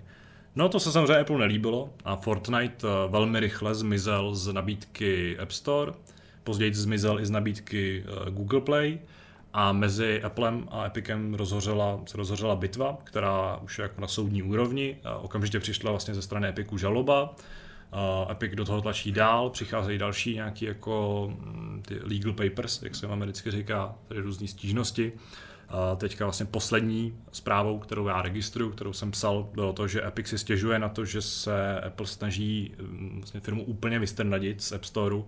V podstatě jim odepře přístup uh, ke všem vývojářským aplikacím, to mělo přijít někdy za týden. A tím pádem by ale nastal obrovský problém i pro všechny třetí strany, které využívají Unreal Engine, což je jako obrovské množství vývojářů.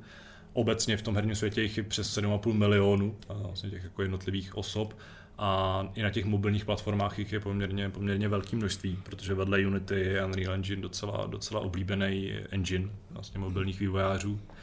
A Zatímco právě Epic je jako hlasitej, hodně si stěžuje, hodně pořád sdílí na sociálních sítích uh, ty své kroky, co vlastně, co teďka žádá, s čím má problém, tak eh, jeho protějšek, vlastně Apple je poměrně tichý, moc se k tomu nevyjadřuje, což prostě má ve zvyku. A zajímavý je samozřejmě i to, jak se na to vlastně nahlížejí hráči, což eh, je zatím, mám pocit, z toho, co jsem tak jako čet, stojí spíš na straně Epiku, protože je to takový ten jako boj proti té jako velký, uh, tomu velkému konglomerátu, který jako chce jenom si ty peníze ale ve skutečnosti víme, že prostě jako ten, ta situace není úplně, jako nikdy není tak černobílá, nikdy není moc jednoduchá a už i vyšlo najevo, že celá ta, ten, ten jako krok Epiku je docela jako dobrý, jako dobrý kalkul, docela dlouho uh, připravovaný. Jak na tohle hledíte vy? Co si myslíte? Nebo já tak nevím ani jestli jako se ptá na jaký straně stojíte, protože podle mě tady jako nejde úplně zastat ta či ona strana, je to vlastně docela složitý, složitý problém, ale jaký třeba z vašeho pohledu tohle to může mít jako následky, nebo jaký to může mít prostě důsledky pro, pro herní průmysl jako takovej, a i třeba pro to, jakým způsobem se prostě nakládá s podílama a, a jaká jako spolupráce mezi těma jako hierarchicky vyššíma a nižšíma společnostmi. Je pravda, že když jsem o tomhle poprvé slyšel, tak jsem čekal spíš nějakou, nechci říct, že úplně chybu, že, jako, že, by, Apple, že by Epic omylem tam umožňoval nějaký nákup, nákup, který by netekl přes ten, přes ten um, Apple Store, mm-hmm. ale spíš, mi, spíš jsem si říkal, jako, že se pokusej nějak tak jako potichu, eh, potichu eh, vydělat víc peněz nějakou kličkou nebo něčím. A když jsem vlastně pak zjistil, jak to reálně je, že tam teda v tom menu máš dvě položky a vyloženě je ti jasný, že jednou ty peníze tečou přes ten Apple Store a po druhý mimo něj a jsou tam ty rozdílné ceny a máš teda možnost si vybrat, tak mi to přišlo takový trochu drzí, jo? že to, je to evidentně poukázání na to, že ty podíly, které si ty platformy berou, nejsou úplně nízký. Na druhou stranu, kde by ty vývojáři bez té platformy byli. Že jo? Já mám pocit, že zrovna Fortnite konkrétně, nevím, jak to bylo na iOSu, ale na Google dlouho nebyl na tom storu, protože se jednalo o nějakou neúplně jako plnou verzi, že to byla hmm. nějaká beta a spousta hráčů to právě stahovala zvlášť mimo ten Google Store, musela odklikat na tom mobilu, že si teda je vědoma toho, že uh, to může být jakoby uh, potenciálně nějaká jakoby škodlivá no. aplikace, přesně tak. No a i přesto ta hra byla na tom, na té platformě hrozně populární. A oni podle mě teď dobře vědějí, že ta síla té značky je tak veliká, že si v uvozovkách tohle to můžou dovolit, na ten problém upozornit a nějakým způsobem možná s tím něco udělat. Ale to si nejsem úplně jistý, jestli ta značka je až tak silná, že by prostě najednou vývojáři se začali hromadně ozývat, ale nám se to taky nelíbí a možná, že ty poplatky by nemusely být tak vysoký a tak dále. Jestli ta síla tam je, těžko říct. Každopádně, co mi přijde už jako úplně směšný, pokud jsou i jako pravda, že teda Apple jim háže klacky pod nohy i vlastně v jejich jiných projektech, konkrétně jako ve hrách spjatý s Unreal Enginem, blokuje jim vývojářský účty a podobně, to už mi přijde jenom takový takový, jako už zase jako na, na, za hranou. No a to prostě má, to má své opodstatnění, že jo? Tam ten problém je, že uh, Apple sice vy, uh, odstranil eh, Fortnite ze storu, co ale neznamená, že ti, kdo mají stažený, nemůžou tu hru hrát a nemůžou stále jako používat prostě tu externí hmm. platební bránu. Hmm. Což je, se Apple nelíbí a chce to vypnout jako úplně, protože to porušuje jeho pravidla. Já mám pocit, že oni no. mají jako zrovna na Apple možnost eh, zamezit jako tu hru úplně, jakože i přesto, že ji máte nainstalovat. No, tím...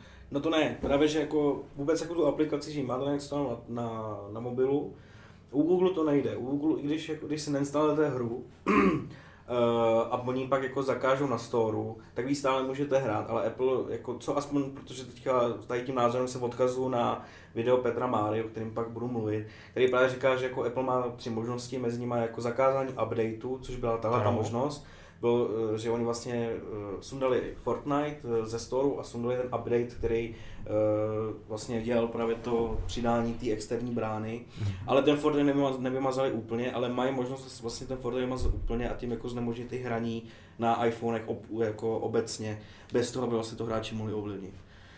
Takže si myslím, že opravdu jako zasahování do developerských účtů a zamezení Unreal Engine, na iOS je jako opravdu spíš takový jako krok vedle a e, je to takový obecný pohrože, pohrození a zvědnutí prstů, aby nezlobil Epic. Tak tohle nevím, to je pro mě nová informace. Je mi dost divný, že pokud mám aplikaci staženou na, na, jako lokálně a nepoužívám žádný jako Apple služby, tak e, je Apple schopen ji jako znefunkčnit to... Tím, že je to online možná, tak si no, to ale online to pracuje, to pracuje to s informacemi, pracuje to se serverama Epiku a je to prostě nezávislý na, na, hmm. na službách uh, Apple. Já nevím, to, to jako říká, jak říkám, to, to moje informace odkazují se na Petr Máru. Tak Petr Mára o Apple asi něco ví, tak uh, to nebudu určitě nějak jako spochybňovat. Další věc, která je důležitá, je, že to samozřejmě celý byl bait, že to byla prostě návnada, to nebylo udělané, hmm. jak si, jak si správně poznamenal, nebylo to udělané tak, že teď to zkusíme teda a uvidíme, co Apple zareaguje, ale bylo, bylo vidět jasně, že byli připravení, měli připravený to, to video, hmm. Eh, který je úplně jako 50 stránkový. super crazy video, hmm. protože prostě, já nevím, vy jste, vy jste trošku mladší než já, ale jako by někdo z vás zná tu původní reklamu Apple 1984? Tak... Jako viděl jsem ji, jo, tak populární. Jsi jako... viděl. Já myslím, že jo. jo. jo.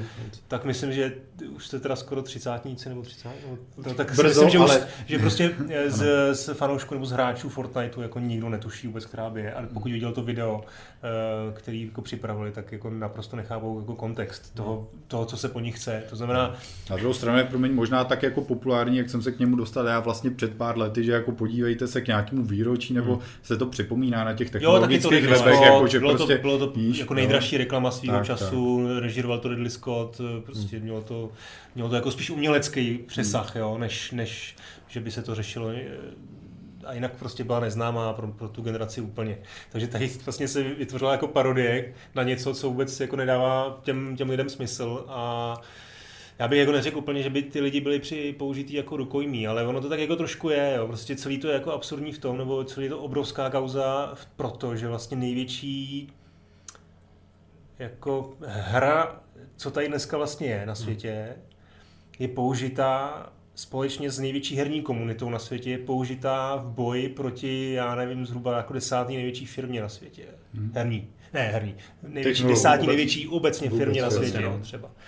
Jo, takže z tohohle pohledu eh, je to podle mě fakt jako obrovská událost, která jako tady nemá vlastně žádný precedens a jako já se budu hrozně bavit tím, co se děje. Myslím si, že ten soud sám o sobě není důležitý. Ta podstatní, co tam vidím já, je, že je v tuto chvíli Apple vyšetřovaný uh, úřadama prostě antimonopolníma, v, uh, ať už Evropská, Evropský komise nebo americkým kongresem není sám, je tam, prostě se řeší to i s Googlem, s, s Facebook a podobně. A, a to si myslím, že je ta vlastně hlavní příčina, proč uh, to Epic zkusil teď a proč je ochoten, tím, že teda, jak, jak si řekl správně, je, je to velká, nebo, nebo myslím, možná jsi to řekl ty, uh, Zdeňku, že to je velká jako firma a může si to jako dovolit, tak to prostě udělali. Jo, oni mají jako jejich revenue z Fortniteu na iOS se odhaduje na 50 milionů měsíčně, to je jako dost peněz. Ale pro Apple to je jako ne jako plácnutí do vody, ale prostě jejich, jejich revenue jako z App Store je jako v miliardách, hmm. možná 10 miliard kvartálně, jako, jo, takže ty jako moc nepřijdou, ale prostě ten Fortnite jako může, to může tratit hodně a myslím si, že ta, že samozřejmě soud, bude probíhat soud, ale hlavně to je trošku, trošku jako hra, taneček pro, pro ty úřady, a protože tam se to řeší, tam ty montoplní jako... Hmm. Možná mě někdo z vás téma. ještě doplní, ale já vám, mě trošku jako mrzí, že vlastně z té žaloby podle mě tam jako na co, na co ta žaloba cílí, jako, ale je tady jenom, je tady vlastně nějaký monopol, může, může to probíhat jenom, jenom přes ten Apple Store, nelíbí se nám to, jako jestli je tohle to všechno, co tam je. Já jsem totiž okamžitě, když jsem, když jsem nad tím jako začal přemýšlet, první, co mi okamžitě napadlo, bylo, co dělá Epic se svým Epic Game Storem. Oni v podstatě bojují za to, aby ty vývojáři měli větší podíl ze svých her.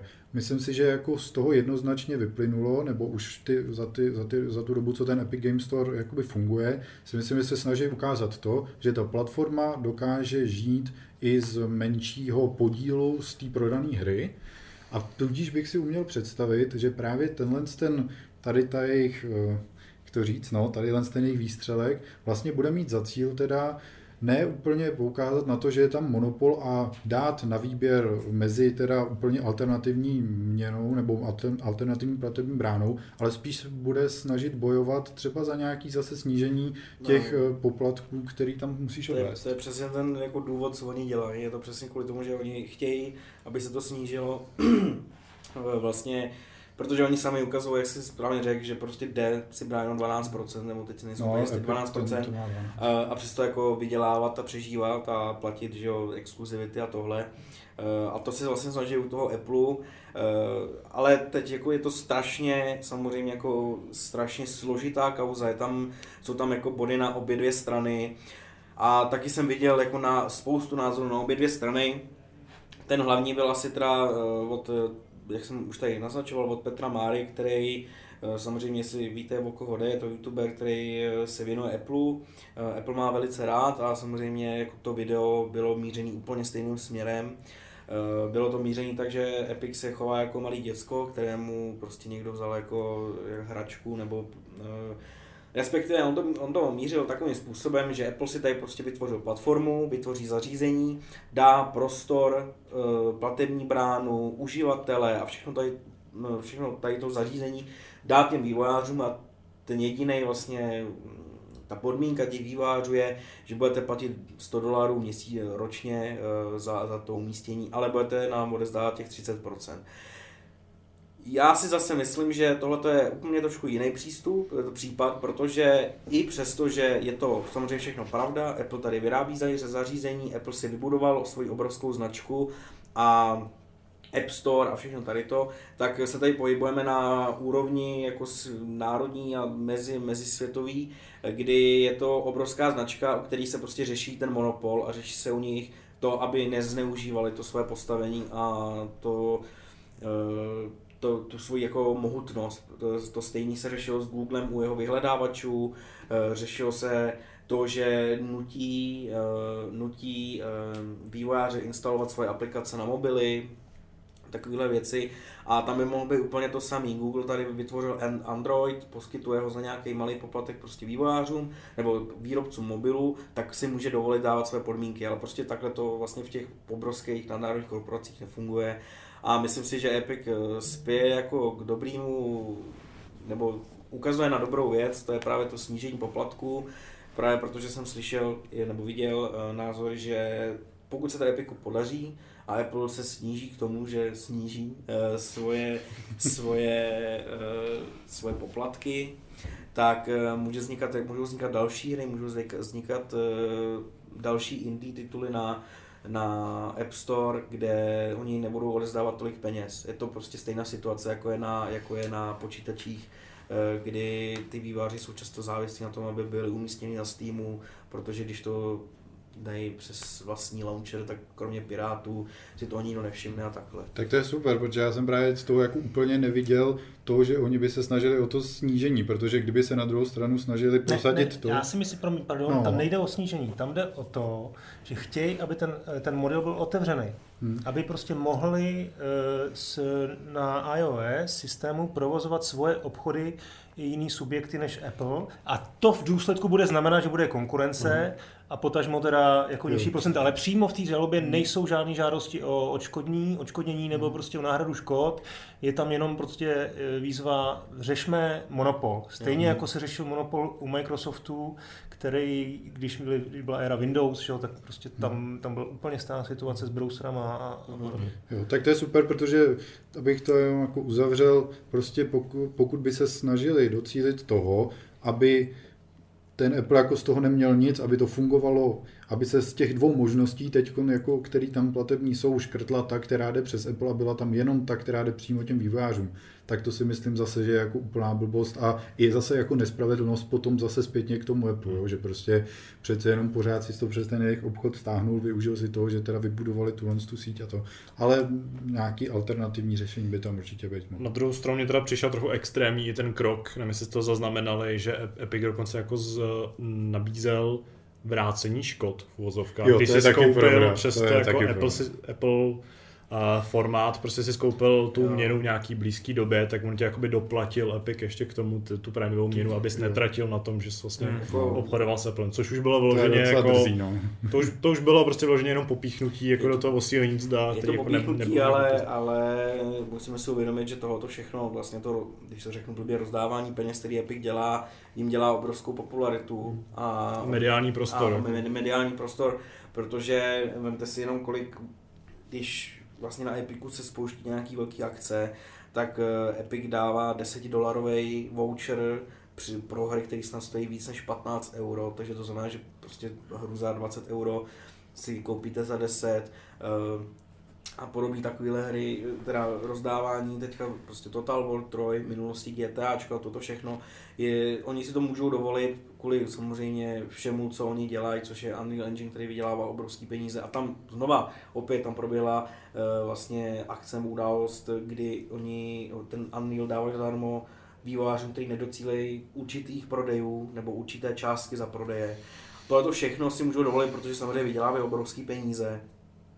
A já se upřímně, jako mě se to všechno líbí, eh, ale upřímně se prostě bojím, kam to povede do budoucna, protože se bojím, že tohle to nepovede k něčemu jako dobrýmu obecně. Bojím se, že to je opravdu všechno taková jako marketingová kampaň, která teďka vypadá strašně pěkně, pro hráče naprosto, naprosto excelentně, protože opravdu ten Epic dělá teďka zatím všechno pro nás, když to řeknu, ale No, mě to aspoň... No, to, to právě si myslím, že k čemu to vedlo v případě Epic Store. Vedlo to prostě k tomu, že dobře, Epic založil svůj obchod, který, kde, kde prostě jeho revenue share je, je pro vývojáře jako lepší, mm. nebo prostě nabízí, vlastně chce od ní 12%, a, ale řekněme i B, že prostě začal omezovat hráče v tom, že že si bere exkluzivity, hmm. že si bere jako trošku rukojmí, má tam tu roční, roční období, který se, který se prostě lidem, kteří používají Steam jako nelíbí. A, a to už je něco, co jako samozřejmě Jasně. Mm-hmm. Je to, je musíš to... říct jako taky, že? jo? Je, jako, uh... takže já si myslím, že ano, je to firma, která má spoustu peněz. Dokonce já si myslím, že Jasně, za vším hledáme peníze a jako Epic v důsledku, Všechno on nejenom, že chce, aby vývojáři měli o 18% víc, ale on chce mít tak svých 12%, takže on si buduje svoji platformu, to je všechno v pořádku. Ale já si dokonce myslím, že tým Sweeney, já ho sleduju strašně dlouho, On to, není, on to není jako primární businessman, je to vlastně primárně programátor, který založil Epic, kdysi dávno programoval prostě hry, programoval eh, Unreal a tak dále, takže já si myslím, že on to, on to co jako ty jeho proklamace, který, který má, tak jako já mu docela i věřím, že mu jde jako pro dob, eh, že mu jde o dobro eh, jak těch vývojářů, prostě tak, aby ty, aby ty obchody byly otevřený, takže na druhou stranu mě tady jako vadí, že se tady používá ten hráč jako takový trošku rukojmí. Jo, určitě. Tam jsou takový doji, doji jako strategie, který evidentně mm, nevím, jdou prostě za hranu. Jo. Určitě. Je tady, ať je tady soudní spor, ať teda se tady řeší na úrovni Evropské komise nebo amerického kongresu uh, antiponopolní uh, uh, nějaký řízení vůči proti Apple, ale proč ty hráči jako mají koukat na nějaký jako divné reklamy, proč jsou jako vlastně vyzývání k akci proti Apple, to, tohle mi jako hlava nebere. To, to mi přijde, jako že... je, to, je to logický z, no. ze strany Epiku, který ví, no. že prostě za ním stojí ty stovky milionů hráčů, který chtějí hrát prostě Fortnite, mají, mají, mají, mají iPhone a řeknou si, no ale tak dobře, já mám rád iPhone a chci, abych ho tam hrál, tak a jako eh, musíme si, nebo aspoň co já si myslím je, že těch lidí, kteří tu kauzu sledují tak detailně třeba jako my, nebo hlavně vy, protože ne, nevím, že součástí té žaloby nebylo sní, přímo snížení nebo něco takového, ale uh, ty běžní hráči si prostě myslím, že vidějí ty, ty hlavní titulek, jakože Epic prodává žalobu, protože Apple je sundal kvůli tomu, že zase chtějí něco lepšího no, ty lidi vidějí hlavně to, co jim jako Epic ukáže, když no, si zapnou Fortnite. A... No. hlavně těm lidem je to jedno. No. Ty lidi chtějí hrát Fortnite, právě. nezajímá mě nějakých 30%, nezajímá je 12%. To, to je věc, ani neví, že? To je, věc, to je věc prostě v pozadí, to, co si řeší vývojáři. Jako my tady můžeme se bavit o tom samozřejmě 18% navíc pro indie vývojáře je super věc, ale proč by to mělo zajímat hráče? Hmm. No ale tam právě jako pak je, je ten problém, že Epic ví, že v tomhle to má jako sílu, protože a ještě kvůli tomu, že Apple tradičně mlčí o všem, vlastně co se děje okolo něj, tak mlčí. Eh, a Epic naopak je strašně hlasitý, tak tomu strašně pomáhá. Myslím si, že ty hráči budou právě že za ním. A i přesto, že máš naprostou pravdu v tom, že jsou braný jako rukojmí, tak uh, oni si to neuvědomují. Takže si myslíš, že se může stát něco jako, že Apple mlčí, Epic řekne, hele, Apple je na nás zlej, kvůli tomuhle, pojďte, a jakože, že ty lidi prostě ho budou následovat až tak slepě, že třeba no, no. vlastně, nebo ne, jako, že prostě nabůstujou pomalu ještě tu kampaň o to, že ty hráči dostanou chuť teda kupovat přes tu alternativní platební bránu jenom proto, že Epic jim to řekl? Jako... Ne, myslím si, že to bude kvůli tomu, že bude levnější. Oni vždycky no. musí ukázat to, co, jasný, se, to, to, co se stane. to úplně jo, jako, Oni chtějí mít ty vodíky a hrát. to není jako. o tom, že prostě řekne, hele, teďka podporujete, na, jako, nebude to fungovat v tom, když tam dají stejnou cenu a řekne, teď podporujete nás, uh, ale ne Apple, tak to nebude zajímat. Ale když tam přesně jak udělali, dají 20% slevu, tohle to je pro nás. A ani tam nemusíš pro nás, prostě tady to je prostě 20% levnější a tady máte normální čas, prostě půjdeš za tím, co je Já jsem, jsme si asi úplně nerozuměl, já jsem to myslel spíš tak, jestli teď, když, když Epic řekne, že teda ten Apple je nějakým způsobem uh,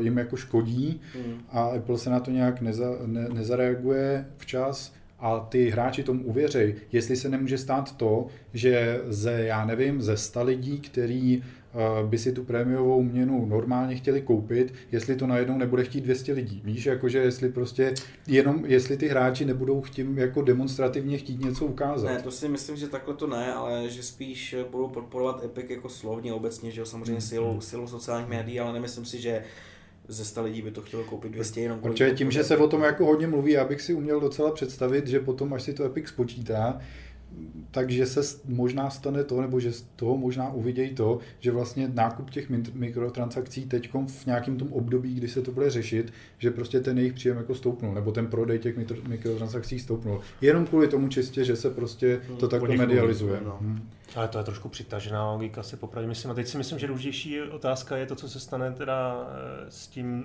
eh, s tím Unrealem, s tím Unreal Enginem, mm. protože to může ohrozit eh, jako spoustu dalších her opravdu. Mm. A Epic, že vydal nějaký jako soudní prostě se žádá nějaký jako žádá přímo represe nebo nějaký prostě okamžitý jako reakce soudu, aby zamezil v tom odstranění, protože to, to by mohlo být jako velký průšvih. Takže teď tady čekáme jako další kroky. Potom nevím vůbec, já nesleduju nějaký ty jednání kongresu nebo Evropské komise, nevím, jak jsou daleko, kde se tam, to, to by mě nějaký zajímalo, jako, jako v tom hraje a jakým vlastně časovým nějakým horizontu hmm. můžeme čekat eh, nějaký rozhodnutí to většinou trvá léta, že to se no to, no, to, pokud no, tam jestli, dojde, to, no. jestli to teda Epic nějakým způsobem iniciuje, ale spíš si myslím, že do toho jako jenom využil situace a, a, a chce pomoct prostě tomu, mm, aby to rozhodnutí bylo takový, jaký, jaký chce. No. Mm. Tak, eh, bude to zajímavé sledovat. Já jsem si jako dělám popcorn a, a těším se na to. Mě na tom vlastně jediný, jako, co k tomu můžu dát, je takový, že mi přijde dost sympatický ten právě militantní přístup Epiku a ty jeho tweety, který prostě otevřeně jako uh, rejou, střílej do, do Apple. Je to takový něco, co bych si dokázal představit u uživatele nějakého, ale u takhle obrovské firmy bych prostě jakkoliv, jako je ten konflikt vyostřený, čekal nějaký zdrženlivější a diplomatičtější chování. No takhle ona už ta dneska ta komunikace prostě nevypadá, že by byly zdrženlivější. Ale to hlavně ještě, ještě se navíc, pro mě skážu řeči, ale ještě se navíc bavíme o jako těžce toxický, co budeme povídat, toxický jako části populace. Hráči no. neznám jako toxičtější tak. Eh, jako no, typ, lidi, co staví hardware, ale... prostě tady fakt jako rozumíš, vyzývá. Toxický hráče k tomu, aby se chovali všechny, toxicky. to nechci říct, aby se chovali jako toxicky a, a to, jo, teď to trošku možná některý hráči v komentářích nevydýchají, ale vlastně to, trošku no. to přáním, ale asi si rozumím. Rozumíme se. No. A No a ještě jsme vůbec neřekli to, že vlastně Apple do jisté míry jako se k tomu gamingu chová jako jinak než jako v jiných oborech. Že? Protože prostě mm. máš jako v Netflix nemáš problém si koupit Spotify, si nemáš problém koupit na, na, mm. jako na, na desktopu mimo, mimo e, dosah Apple, jako knihy, že jo, kupuješ bez problémů prostě jakkoliv a, a, a tady vlastně gaming najednou přijde prostě ten projekt X Cloud a no, to Apple to zakáže a je to přesně je to věc, která s ním souvisí a tvrdí, no jo, ale my nemůžeme posuzovat jednotlivě každou hru, která tam je. Hmm. Proto to musíme zakázat, protože to musí jít všechno skrz naší platformu. No ale že by se jako kontroloval každý video na YouTube a každý, každý film na Netflixu. Takže ne. Takže doufám, že bude nějaká rychlá akce a eh, bude, bude zábava a jestli se něco změní, tak jako budíš, no. Bude kolem toho asi nepříjemná show. Je to běh na dlouhou trať každopádně. Tak, no a my na našim, při našem běhu na dlouhou trať jdeme na další téma.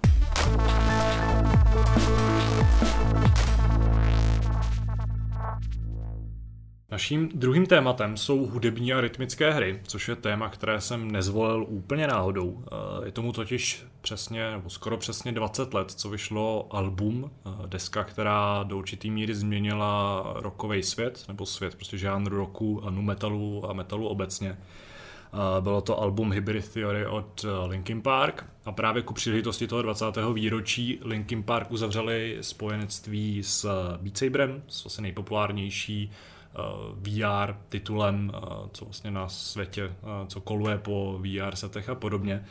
A právě při té příležitosti sledování videí toho, jak lidi procházejí Given Up a No More Sorrow a What I've Done a podobně, jsem si uvědomil, že jsem docela dlouho nehrál žádnou rytmickou a hudební hru a že je to vlastně takový jako hodně zvláštní žánr, ke kterému má ale spousta lidí blízko, protože ač hry třeba dřív nebyly tak uh, mainstreamovým, mainstreamovou zábavou, tak hudba už jako hodně, hodně dlouho uh, hodně pevnou součástí našich životů a právě skrze hudbu, jak jsme se teda třeba dozvěděli před natáčením, uh, se, nebo takhle jako hudba je spojená s hrama hodně blízko a třeba i skrze hudbu by se lidi k hraní mohli dostat.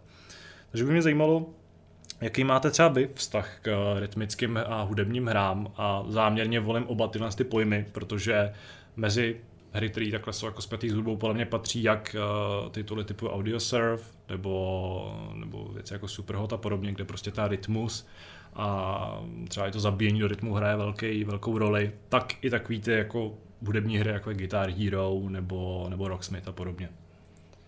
Koukáš na mě. Tak... Ty jsi takový jako hudeb, největší, nejbliž, uh, máš nejbliž k hudbě. Ale já, já musím říct, že já jsem si docela netypicky, když jsem, když jsem se připravil na tohle téma, tak jsem si vzpomněl na to ani nemůžu nazvat hrou, ale první, co se mi vybavilo, je, když jsem na nějaký starý Nokia používal pro zábavu vytváření nějakých těch vlastních melodí, co si můžeš, to byla taková moje hra, hra první na, na, na mobilu, že, jsem, že jsme, pamatuju si někdy, myslím, že s bratrancem, měli každý tu Nokia a tam jsme, tam jsme používali jako aplikaci pro vytváření vlastních vyzvání a hrozně dlouho nám vydrželo prostě si tam vytvářet vlastní melodie, když to žádný herní prvek, který další neměl, ale to byla úplně první vzpomínka, kterou jsem si vybavil. Ale to jen tak na okraj a přesuneme se k těm hrám. Já teda Beat Saber, o tom jsem tady mluvil několikrát, že Beat Saber jsem, jako tam jsem, tam jsem nahrál, nahrál už docela, eh, docela slušnou řádku hodin, ale aby jsme se trošku vytrhli z té virtuální reality a já začnu od těch spíš těch rytmických, než vyloženě hudebních, hudebních her, tak tou první rytmickou, na kterou jsem si vzpomněl, tak je Crypt of the Necrodancer. Když už jsme tady mluvili o té vitě, tak třeba další, další tip, co si hrát na vitě, je tahle hra, kde vlastně všechno se teda odehrává do rytmu. Vy skáčete do rytmu, nepřátelé se pohybují do rytmu, dělají podle toho, v jakém levelu a v jakém žánru teda hrajete, tak um, dělají různé paterny, jako mají různý uh, nevím, ty nepřátelé dvakrát skočí dopředu a jednou dozadu a takhle se pravidelně prostě pohybujou do rytmu, ale i nakupujete předměty v, v, prostě v nějakým, u toho shopkeepera a e, prostě všechno se odehrává do graficky znázorněného, tam dole je takový pomocník na to, taková, taková linka a do toho rytmu vy se musíte zkrátka trefovat. A ve chvíli, kdy prošvihnete tu svoji akci, tak teda nejenom, že ztrácíte nějaký ten řetězec e, těch bodů, který vám za to naskakují, No ale samozřejmě ztrácíte jakoby možnost vůbec reagovat, takže ta příšera třeba k vám doskočí a udeří vás, pokud jste včas do toho rytmu neuskočili zpátky a tak podobně. Takže to byla moje, moje první, první vzpomínka. Já ti do toho no. vstoupím. My jsme měli uh, skoro okolností teďka do Hápodu poznámku, která nám přišla v mailu, že máme opakovat uh, na konci našich jako proslovů, monologů nebo popisů jméno té hry, aby bylo pěkně jako znatelný, zřetelný a lidi si mohli když je zaujme, uh, tak se na ní mohli podívat. Dobře, takže tahle hra se jmenovala Crypt of the Necrodancer. A uh, další hrou, která mě napadla, bude taková trošku odpočinková, protože Crypt of the Necrodancer je docela dost náročným titulem. A já jsem si potom vzpomněl na hru, která se jmenuje Sound Shapes a ta je opravdu taková spíš, řekl bych, taková jako meditativní, že tam vlastně té hratelnosti je podstatně míň, ne, že by tam žádná nebyla, ale je to víceméně plošinovka, jako skákačka, eh, překonáváte nějaké překážky, už si úplně přesně nepamatuju, jestli tam jsou třeba nějaký nepřátelé nebo takhle, ale myslím si, že vlastně asi moc ne. Ale tam na týře je zajímavý to, že vždycky začíná úroveň vlastně tichem a vy tím, jak tou úrovní pokračujete a sbíráte nějaký předměty, tak do, tý, do, tý, vlastně do toho ticha přidáváte různé hudební linky a vlastně ta hra je komplexně ozvučená až vlastně na svém konci, nebo na konci vždycky to je ty jednotlivé úrovně. Mimochodem teda vlastně taky hra, která se dá hrát na vitě, když už jsme u toho. A aby jsem nevynechal, nevynechal ani uh, něco z toho Guitar Hero a podobně, podobných žánrů, tak třeba takovýhle ty, tadyhle ty uh, pro širší veřejnost zaměřený, zaměřený hry jsem vlastně nikdy nehrál, ale právě, jak už si tady zmínil, tak uh, mám doma Rocksmith a to je něco, u který, to je hra, u který jsem taky strávil docela slušnou, slušnou porci času.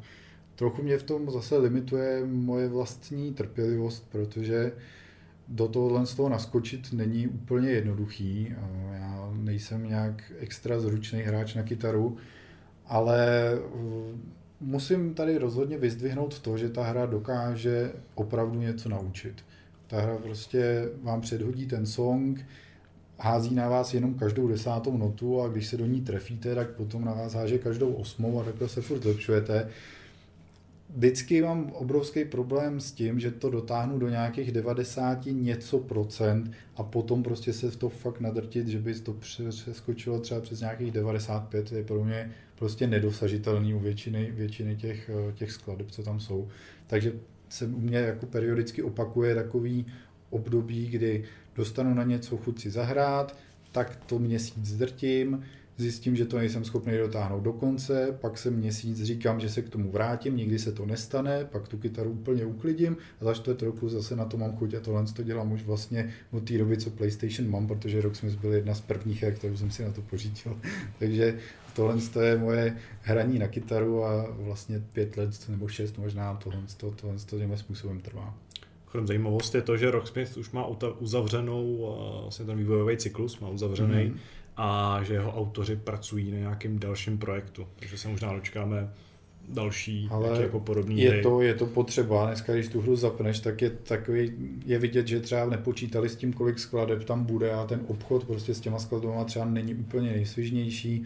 Ale co mi strašně vadí, a to není vlastně limit jako vývojářů, ale spíš Sony, je to, že vlastně z PlayStation 4 má jenom um, optický výstup na audio, hmm. že vlastně ten analogový, který měla PS3, tak tam chybí.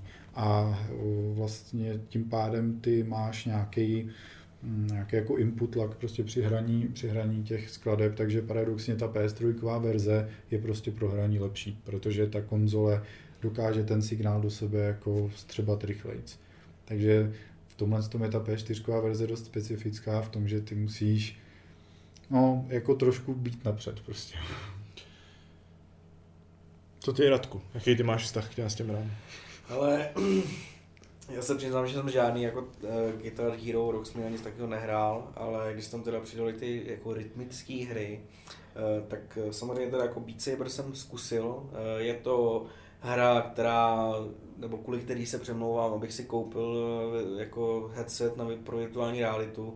Každopádně ještě furt i samozřejmě jako z části kvůli svému židáctví jsem to ještě jako nekoupil, protože si prostě říkám, že to je spousta peněz pro jednu hru a neumím si představit, že bych tam jako hrál ještě nějakou jinou, samozřejmě když už bych si to koupil, tak bych si našel samozřejmě jako střílečky online, které tam jsou vypadají naprosto jako excelentně a tak, ale uh, zkoušel jsem jenom u kamaráda, který měl ještě jako starý Oculus Rift, myslím, že takže uh, i když jako mě osobně, jak jsem to měl poprvé na hlavě, tak mi ten jako horší obraz nevadil, a ten Beat Saber mě teda neuvěřitelně bavil. To opravdu, potvrdil jsem si to, co jsem viděl na těch videích, že je to skvělá hra, skvěle vymyšlená, skvěle udělaná.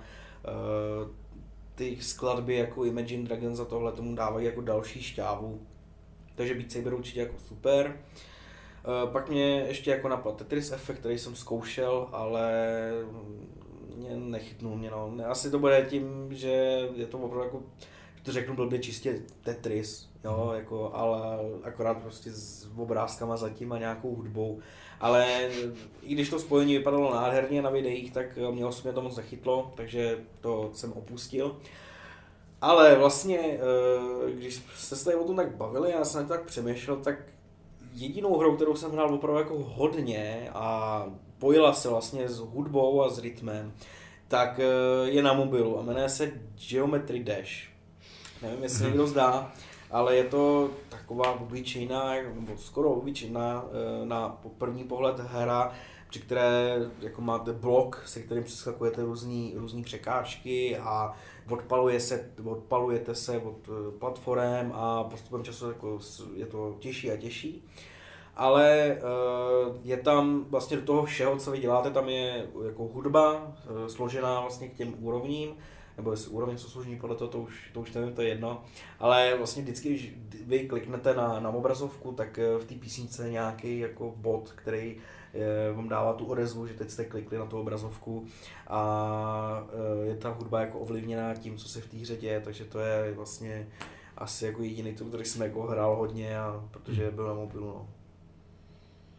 Já si vezmu ještě řadu, než tady nechám Honzu uh, promlouvat, protože já mám rytmické hry hodně rád a je to paradoxní, protože jako hudba uh, je pro mě vloženě to jako relax a radost, ne, že bych měl nějaký ambice prostě jí, si jí nějak jako aktivně zvěnovat nebo jí rozumět. Ale spoustu času jsem strávil s Guitar Hero Live, který jsem si koupil k Xboxu a ještě v době, kdy jako se dala hrát ta jako online, ten online režim, protože ten už je vypnutý. A právě v něm jsem strávil jako obrovský penzum času bojováním s, s lidma na high score. To vlastně jako jediná hra, kterou jsem hrál jako ne kompetitivně, protože samozřejmě jsem prostě lama a jako nebyl jsem schopný hrát na vyšší než nějakou tam je tuším šest obtížností, já jsem hrál na nějakou jako čtvrtou nebo třetí, jsem takhle jako přepínal, když jsem měl jako chuť to dávat a když jsem měl chuť se trochu jako vycepovat. Ale prostě jsem tam jako vylepšoval ty high score, poslouchal jsem takový to jako měkký rádio, protože tam bylo to tvrdý rádio, kde prostě hrál jako ten tvrdý rock metal, to na co byla taky jako ta hra asi určená. A na tom druhém rádiu prostě hráli ty jako ta, ta indie tvorba, tam ty jako táborníci a podobně, což prostě mě je mnohem bližší. A díky tomu jsem ochrem našel jako asi 10 prostě nebo 15 mm. různých kapel a věci jako Alt J a podobné jako fakt lahůdky, tak na ty jsem přišel právě díky, díky Guitar Hero. A nevím to srovnání s tou jako starou kytarou, která podle spousty lidí je lepší, taková to s těma čtyřma barevnýma tlačítkama, myslím, že byly čtyři nebo bylo pět, zatímco tady jsou vlastně dvě řady po třech. A pak máš takový ten jako klasický úderník. A nevím, co, co jako je lepší, já jsem to hrál jenom na tomhle tom, eh, jako na tomhle tom moderním rozložení, navíc jsem tu kytaru držel úplně jako bizarně, než jako jsem přišel na to, jak mi z toho nebude bolet zápěstí a ty prsty, tak nakonec jsem fakt měl takový jako úplně prazvláštní ten grip, kdy jsem jako vůbec to nebyl podobný tomu, jak vypadají prostě ty opravdu hudebníci, ještě jsem to hrál že v sedě, takže jsem to pak jako se nějak naučil vlastně šolíchat uh, s nějakými pokřivenýma pahna, pahňácama. Ale ve výsledku jsem byl schopný v některých těch pomalších písničkách i na tu vyšší obtížnost hrát docela slušný eh, jako skóre. Respektive jsem vlastně neměl problém s rychlostí a s, vlastně s takovým tím jako že, přehmatáváním v rytmu nějakého jako docela lineárního ale vždycky mi udělalo problém, když jsem jako musel zmáčknout třeba jednu spodní a dvě vrchní, nebo prostě jednu vrchní a dvě spodní a pak se to jako zrcadlově převrátilo a to už ty moje prsty prostě nerozdejchaly. Takže když jsem musel jako rychle přehmatávat mezi pár těma jako formátama nebo těma jako motivama, jak to nazvat, prostě těma kombinacemi těch tlačítek, tak to mi nedělalo problém i v celkem obtížných kombinacích, ale tohle už bylo prostě jako nad moje síly. Takže ve výsledku jsem některý jako kontextové, protože stejně obtížné písničky hrál úplně jako rozdíl, s rozdílným výsledkem. Ale jako vždycky jsem se u toho báječně bavil a navíc to byla přesně hra, kterou jsem vždycky jako půjčil někomu, kdo vůbec nehraje. A zapnul jsem samozřejmě jako tu nejjednodušší obtížnost, kde prostě na tebe jede jedna nota vždycky. A bylo to takový jako, taková fajn zábava. A byl tam jako super efekt toho, že to byly vždycky ty rádia, že ty jsi prostě pustil ten jako běh těch písniček, kde prostě jelo, jelo za sebou to MTV a ty jsi do toho mohl naskočit s tou kytarou.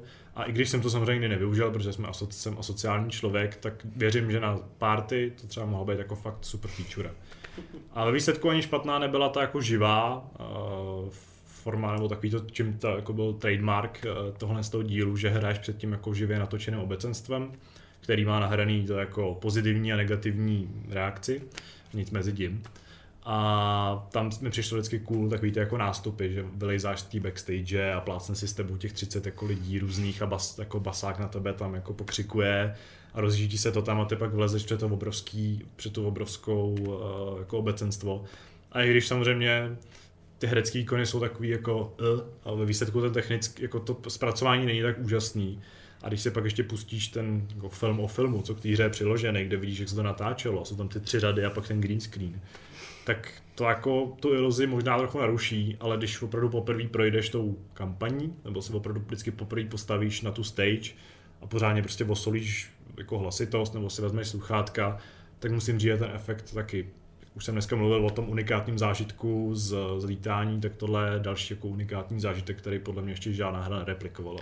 Člověče, teď mi úplně připomněl někdy před deseti lety, když jsem byl na Gimplu, tak ke mně na, na party, kterou jsem pořádal doma, kde bylo prostě asi 20 lidí, někdo přitáhnul jako tu podložku na který byly ty šipky no, a byla s tím jako spjatá no. prostě nějakou videora jednoduchá, je zapojilo do televize, tam ty šipky jezdily jako ta, polož, ta podložka se prostě jako 10 hodin nezastavila, prostě to bylo úplně jako, tam se nedělalo nic jiného, prostě každý chtěl jako vyšlepávat, vyšlepávat šipky a vlastně to bylo jako hrozná sranda, to si pamatuju. To jsme zrovna nahrál na smeč, protože když jsme byli v, v muzeu her, uh, teď si nespomínám, jak se jmenuje ta vesnice na západ od Prahy. No. Myslím, že to je červený kostelec, kostelec, kostelec myslím. Je to, možná. je to taková stodola, kde jsou prostě ty kabinety ano. a podobně. A tam právě to Dance Dance Revolution, tam je nějaká to jako čtvrtá generace nebo něco takového, mm. tak jsem tam na tom jako skutačil taky jo, asi taky To, to je úplně fantastická to zábava. Paráda. To je, Jasný. Jsem trochu jako škoda, jsem se narodil asi ve špatné země. Kde Přesně jako, ty Japonci, ty tam, tam prostě to v těch kabinetech musí jet jako fantastické. To si hlavně puste ty videa na YouTube. Těch nejlepších. Když jim to fakt jde, protože oni tam mají různý režimy, kdy jako se i předvádějí, kdy jako dělají různý taneční krátce jako do rytmu, ale, ale vlastně tam dost prostor na nějaký vlastní hmm. přesně improvizace, vyjádření prostě toho pohybu a jako do, úžasně se na to kouká a pak jako kolem toho je většinou dav lidí, hmm. že v té Akihabaře někde je prostě 100, 100 200, 200 dalších Japonců, kteří jim tleskají, fandějí a pak jdu na řadu a, a jako vypadá to úžasně. Oni hlavně umějí využívat těch jako madel, že, že oni jako se vznášejí ve vzduchu a dupou jako v těch, těch verzích jo. a co mi přijde úplně neskutečný. Jo. No. A co teda je ten core zážitek, který na tom jako ceníš? Protože z toho, jak jsi hrál teda s tou kytarou, tak mi přijde, že, si, že tě bavilo jako bejt jako hrát si na, na, na, Muzikanta, na rockera. No. Jako. No, a zároveň je pak ten dobrý pocit z toho, že, prostě, se to daří, že se mi to jako, daří. No. To. No tady je to jako těžko popsatelný. Ono tam je určitě nějaký takový ten, jako částečně ten efekt jako pohybu, že prostě to uvolňuje nějakou tu jako radost toho, že se hýbeš. Máš to jako gamifikovaný, a do toho mě prostě jenom bavilo jako hmm. držet ten rytmus a prostě se snažit a taky a to i o tom, jak se jako daří. Hmm. I když tady mi třeba nevadilo, že jsem to jako trochu, trochu jako podělával, protože tam samozřejmě taky těch obtížností je celá řada a na ty nejvyšší, jako, nebo i na ty vyšší už je to trochu problém zahrát. Ale jako je vlastně dobrá otázka, no, jako já si těžký popsat, co je na tom tak lákavýho, dokud to vlastně nevyzkoušíš.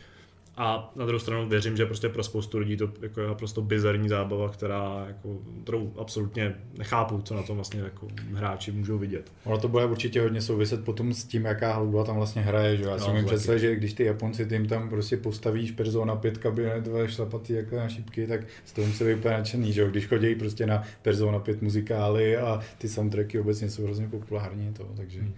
Nevím, já jsem tam právě hrál, hrál jsem nějakou jako ikonickou písničku Butterfly, což je nějaká jako strašně bizarní, prostě německá jsem záležitost. A, a to jsem si prostě užíval. To jsem hrál právě jako třeba sedmkrát za sebou. To už jsem jako fakt si říkal, co je se mnou špatně, že jako se nejdu tamhle prostě hrát s Aerosmith kabinetem. Ale... Stal motýle.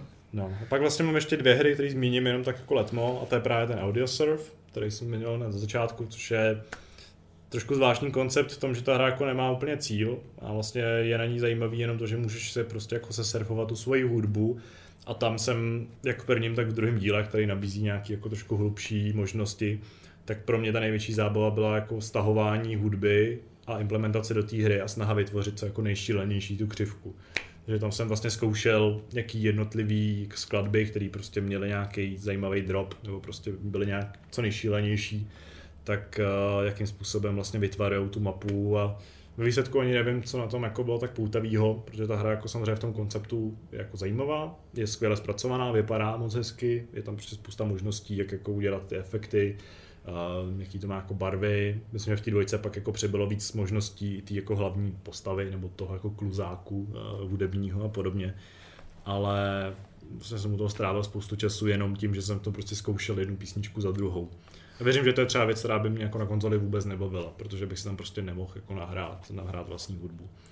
A posledním takovou zajímavou hrou, kterou jsem hrál před pár lety, protože jsem, to byla jedna z mála věcí, co mi jako běžela na starém počítači, tak je Kickbeat Steam Edition, což je vlastně jako bojovka hudební, jako kung fu, kde tvoje postava sedí uprostřed, jako stojí, kopé, sedí, pohybuje se uprostřed takového jako disku, a ze čtyř stran na tebe nabíhají nepřátelé do rytmu a ty prostě musíš jenom mačkat ty čtyři tlačítka na ovladači, plus občas aktivovat nějaké jako speciální, speciální kombo a postupem času se to jako samozřejmě je to složitější a složitější, ty tlačítka musíš držet, posouvat je jako podél toho, vlastně vykrývat ty údery a podobně. A i když to je strašně primitivní, tak ve výsledku je to dost komplexní. A zrovna tahle hra právě měla jako výborný soundtrack, který byl fakt jako hodně rozmanitý, složený ze zajímavých písniček. A byl to jako Marilyn Manson a podobně. A taky pár těch jako skladeb mám prostě zarytých paměti s nějakýma těmi jejich patternama toho, jak se jako vykopával ty nepřátelé. A vypadalo to efektně a připadalo si fakt jako nějaký jako, mm, jako bojovník, který prostě stojí, těm, stojí proti těm armádám nepřátel a hraje mu do toho nějaká stylová hudba. To byla jako fakt příjemná oddychovka. Pokud hledáte něco podobného, tak možná jako je to i zajímavý tip, eh, zajímavý tip, co si pořídit. Kickbeat Steam Edition potřebuje na to jenom ovladač, což je taky fajn vlastně u relativně jako rytmicky hudební hry. Hmm. Čtyři tlačítka. Hmm, čtyři tlačítka plus pár podpůrných. No já když se zamyslím nad tím, co teda mě vlastně pohání, nebo co mě, co mě jako baví na, tom, eh, na těch hudebních rytmických hrách, nebo co je ta core zábava, tak eh, je tam jako několik aspektů, několik prvků. Ten první, asi historický, je, že dost často ty hry využívaly speciální ovladače.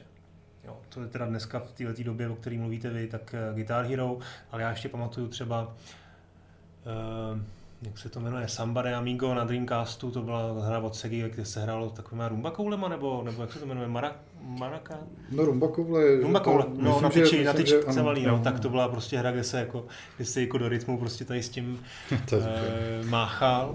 E, potom e, Dan, vlastně byly takový dvě, dva malý bubínky, který jsme měl na kolenou a hrál se, hrál se plošinovka s Donkey Kongem, to bylo na Gamecube, Donkey Kong, Jungle Beat, prostě taková jako, hele, herně jako to bylo vlastně hrozně plitký, ale, ale najednou si hrál něčím trošku jiným, měl si v mhm. ruce prostě jiný ovladač a to jako by poskytovalo určitou, jako, určitý jiný požitek.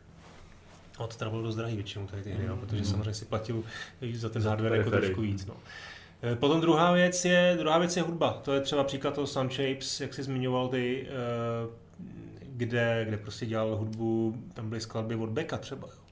A to často se dostaneš k hudbě, který, kterou jinak neposloucháš, do který se, ke který se jinak nedostaneš a najednou tě něčím upoutá a je třeba i v tom herním zpracování něčím jako zajímavá, interaktivní a tohle mě třeba na Soundshape strašně bavilo. Pak byla na Playstationu ještě v 90. letech hra Whip Ribbon, taková černá, černá hra, kde byly bílé linky, po kterých poskakoval bílej zajíc a jenom si najděte video, jo, Whip hmm. Ribbon. A úplně šílený japonský soundtrack, ale když se to hráli třeba hodinu, dvě, tak najednou jste tomu jako strašně propadli té hudbě a vím, že ta tam byla samozřejmě na audiu, takže jsem to pak poslouchal v autě normálně a jako myslím, že lidi na semaforu si museli fakt ťukat na čelo, jako, jako, co takovýhle mladík může poslouchat takovou jako divnou hudbu. Jako. Eh, no a to byla ta hudba. A třetí věc je si myslím ta, hmm, protože mě zajímají věci, jak, eh, jak se posouvá hratelnost, jak se posouvají herní mechaniky a to právě hudební hry často dělali úplně unikátním způsobem. A e, typickým zástupcem je Tetsuya Mizuguchi, to je jako japonský designér, který začínal v Seze a potom vytvořil hry jako Res, Lumines, což bylo vlastně, dá se říct, logický rychlík ve stylu Tetrisu, ovšem do, do té mechaniky byla prostě zakomponovaná hudba, respektive vlastně ten požitek z toho, když se ti ve hře daří, je, že, že slyšíš jako dobře probíhající no. hudbu. Jo. To je ta gamifikace, která, a vlastně to odměňování, hmm. který jako je s tou hudbou spojený vlastně s tou, s tou hratelností nebo hmm, Child of Eden, to si myslím, že by se si mohli pamatovat i vy. To byla hra od Ubisoftu, myslím, že už doba PS2. No tak takovýhle her, a i ten Tetris efekt za mě, jo, jasně, Tetris je Tetris, ten už jiný nebude, ale ten soundtrack je prostě skvělý a když hraješ a daří se ti v Tetrisu, najednou posloucháš tu hudbu, jak jako plyne a vlastně se dostaneš do nějakého jako eh, do nějakého rauše s tou hrou. To je prostě jedinečný pocit, který ti jiné hry moc často eh, jako ne, nedají. No. Takže tohle eh, na hrách, eh, na hudebních hrách já jako oceňuji mm, Guitar Hero samozřejmě super věc, jako, jako rocker jsem se nikdy cítit nechtěl a taky mi to nikdy moc nešlo, už jsem to prostě ty čtyři, ty čtyři struny nezvlád. Ale věci jako amplitude, frekvenci, hmm. to, to vlastně něco podobného, myslím, že Audiosurf z toho, z toho jako vlastně zešlo, hmm. bylo inspirovaný tímhle. Tak eh, tak jako spousta skvělých titulů, který vlastně byly experimentální ve, ve své podstatě v hratelnosti a to, to, to mě vždycky bavilo, no, takže jen houšť a další, no. Mně se líbil ten koncept, eh, co měl třeba Rock Band, kdy se opravdu mohl jako založit tu svoji partu, hmm. že třeba sebral hráče a který dva hrál, jako jeden hrál na bicí, a tuším, že tam pak byly dvě kytary a někdo snad mohl doprovázet jako vokálem to, což jako když se sešla parta, jako když měl kamarády, který prostě měli tu kapacitu chodit. Na tebe byl mikrofon. Ano, na tebe byl mikrofon, nebo nevím, jak to tam bylo i s těma periferiemi, jestli každý musel mít ještě to svojí, že jo, takže by se jako fakt museli sejít prostě čtyři nějaký dedikovaný jako lidi, kteří by byli ochotní si pořídit ty docela drahý nástroje, tak v ten moment podle mě musela být jako fakt velká zábava. A výsledku vlastně to přineslo aspoň to, že existuje ten účet na YouTube, který dohrává Dark Souls na, na bubny a na, na, jo, na citrony jo. a na té taneční podložce taky. Že? A tohle teda, ještě jsem jenom navážu na to, co jsem řekl, ty aspekty, co mě na tom baví a ten další aspekt, který teď zmiňuješ, to je, ta, to je ten mejdanový potenciál, no. jo, který hmm. jako zase samozřejmě hry mají obecně spousta žánrů, ale ta hudba s tím spojená, prostě, no. protože tam může kolem být spousta dalších nehráčů, kteří k tomu nemají absolutně žádný vztah, ale vidí, že se něco děje, vidí, že tam něco do toho ovládá a zní to a jako, když se k tomu jako odevře něco dobrýho, tak je to sranda. Tak je to super. V tomhle v té souvislosti jsme vlastně úplně trestu hodně opomenuli asi největší jako hudební sérii vlastně posledních asi deseti let a to je Just Dance, teda, což je věc, kterou jako hmm. před přítelkyně má doma prostě mají mm, PS, jako PlayStation to, s tou kamerkou a jako co jsme se natancovali během těch akcí. Právě protože to je hra, který prostě si stoupne jako šest lidí, kteří životě nedrželi v ruce ovladač, ale jako hejbou se do těch jako do těch obrysů. Ta hra je prostě nabitá tím jako značkovým soundtrackem těch známých písniček a ačkoliv to jako moc nefunguje, z mýho pohledu teda technicky jako to, to, to zachycení těch pohybů není Myslíš úplně si, že jsi lepší tanečník no, než ti Just Dance jako, jako Bylo to takový to, že jsme přišli na to, že když si prostě sedneš na gauč, zvlášť u toho vlastně Playstationu, kde ještě musíš mít ty jako přiblblí jako ovladače v ruce, případně se to snad dá telefonem když si stáneš aplikaci, takže si stačilo prostě sednout na gauč a jako hejbat správně rukou a snad ti to počítalo jako excellent ty pohyby, takže tam to zachycení není tak dobrý. Ale samozřejmě to už je jako opět ten prvek toho, že hledáme prostě podvody tam, kde to je úplně zbytečný, kde ta hra jako je úplně o ničem jiným a to o té prostě společné zábavě. A to podle mě Just Dance, pokud prostě máš dost místa v obejváku, tak uh, ti nabídne naprosto vrchovatě. Bylo takový zajímavý téma, vzpomínali jsme si na, na hudbu, která je překvapivě, uh, nebo ne možná překvapivě, ale prostě pro hry velmi, velmi důležitá a i pro nás a můžeme se přesunout k dotazům.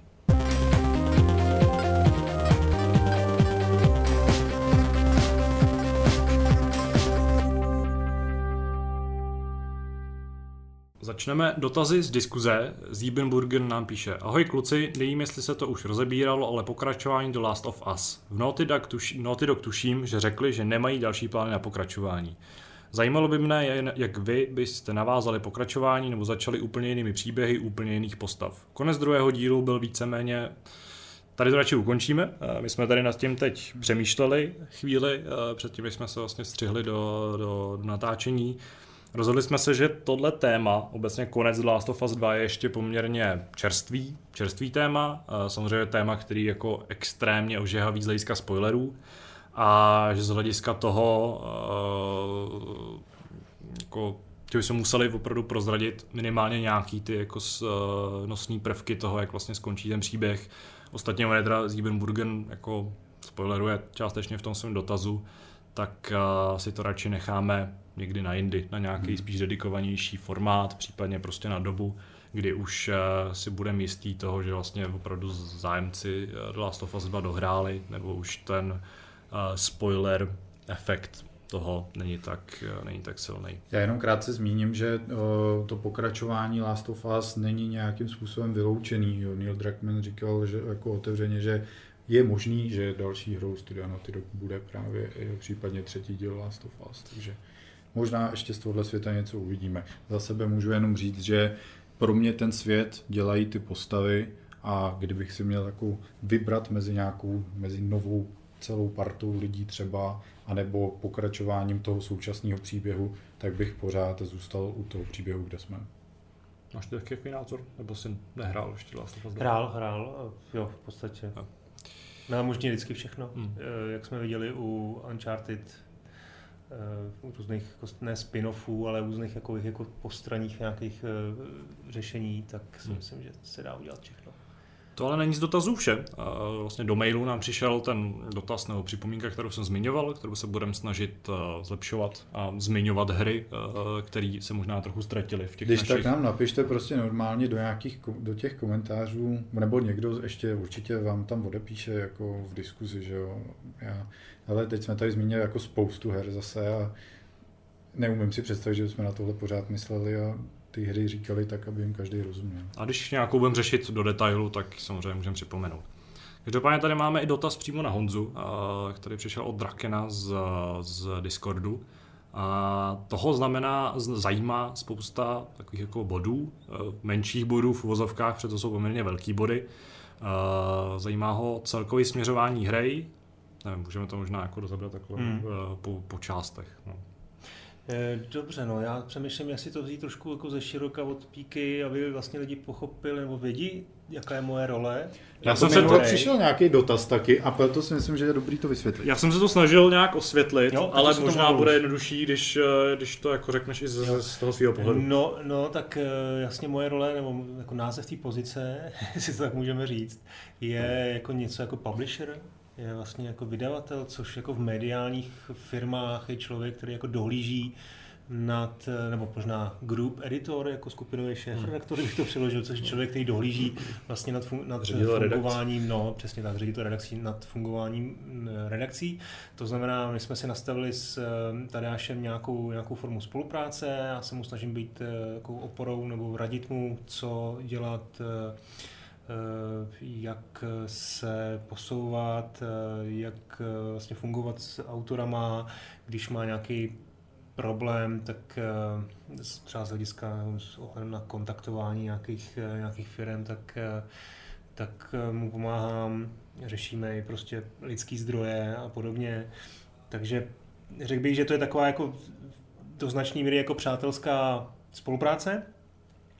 To je jedna, jedna forma. Druhá forma je to, že se snažíme vlastně s Martinem Liberským, s majitelem nebo se spolumajitelem eh, Grunexu nastavit eh, fungování hry a vlastně posunout ho eh, tak, aby, aby to byl moderní web, eh, což tady už jako přebíhám trošku, aby měl moderní web, aby prostě měl všechno, co má mít eh, moderní herní web. To znamená, aby jsme mm, vlastně začali produkovat kvalitní eh, videoobsah, Eh, měli teda ten kvalitní web, který bude fungovat dobře jak na desktopu, tak, eh, tak vlastně i na mobilech.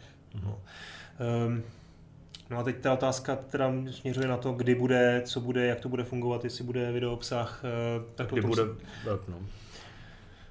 No tak to rozhodně říkat nechci. No, to No, jsou otázky, eh, na které prostě odpovědi neznáme. Jasně, no já, já bych to schrnul tak, že děláme spoustu věcí a já bych hrozně chtěl vlastně nastavit to, abych o nich jako nechtěl mluvit a chtěl bych, aby to bylo prostě vidět za náma. No.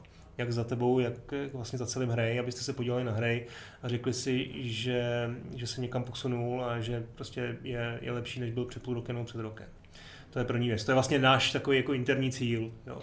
A co se týče webu, tak eh, vlastně řeknu jenom to, že na něm, na něm, na něm usilovně pracujeme, udělali jsme si nějaký průzkum, ze kterého vzešly nějaké zajímavé věci, eh, asi neúplně překvapivý, ale pár postřehů, který jsme do toho webu nového zakomponovali, jsme si z toho vzali a nechceme objevovat Ameriku s webem. To jako bych chtěl předeslat, protože vím, jak, jak obtížný je s redesignem vlastně uspokojit nebo nenaštvat ty, ty věrný fanoušky, kteří byli na něco zvyklí a když je obtěžuje ta zastaralost, tak eh, jsou na to zvyklí a chtějí, chtějí dostat tu svoji, mm, tu svoji formu i obsah těch informací. Takže vlastně eh, to je prostě taková jako základní věc, kterou chceme tím novým webem dosáhnout. Chceme, aby prostě splňoval moderní požadavky, eh, a, ale vlastně nepřinesl nějakou radikální změnu. To, tohle bych chtěl asi jako předeslat. No, to, to je to nejdůležitější. Co se týče toho videa, tak eh, No řekni mi, to je otázka týdnu. Nižších týdnů, jednotek týdnů. Doufejme do konce července. Eh, pardon, do konce srpna. Do konce července by to, To už by bylo asi. celé jako Do konce srpna bychom chtěli, aby, aby už něco, něco začalo fungovat a fungovat ne ojediněle, ale zcela pravidelně. Je to teďka v, v, jako ne v rámci nějakého Hmm. fabulování, ale už je to v rámci nějaký skutečný eh, Přípravy. přípravy. No, máme nějaký formáty, které chceme udělat. Chceme samozřejmě dělat klasický, hm, řekněme, recenze, i, i videoformát recenzí a Já bych jako zatím detailu, Uvidí- do uvidíte, detailu uvidíte nechceme- v nechceme praxi. jít. Ale video prostě bude. To je jako ta, ta, to poselství, který bych chtěl, abyste si vzali a teďka už jenom počkat na to, co vlastně tady vytvoříme a doufám, že se vám to bude líbit, že s tím budete spokojený. hm, A to bych řekl, že máš jako ještě nějaký Já poznatek, no, který, no který ne, tak nepadla já jsem- otázka úplně? Eh, Úplně ne, asi ne, jenom možná jenom, že jsem vlastně tady, mě to s vámi docela bavilo. Děl jsem se té délky, protože já... No ještě nekončíme, jo? Já ještě nekončím, tak aspoň, že se rád teda ještě přijdu někdy podívat, tak to Jo. taky možná jako součást mého angažma. A příště tady slibuju, že tady nebude asi 47 stupňů. to by tady bylo- to by bylo vypadávám, moc- moc z- fajn. vypadávám z toho gaučou skoro. A ještě vlastně máme možná, to taky nebudu jako slibovat úplně přesně a nebudu odhalovat co, ale tenhle ten s- podcast vychází v pátek. Pátek. Ano. Jo, tak vlastně velmi, velmi brzy, možná dřív, než si myslíte, ještě se na hře objeví něco, co je spojeného s mojí osobou. Tak Přesně doufám, že se vám to bude líbit a těším se na feedback. A my můžeme přijít k našemu závěrečnému tématu.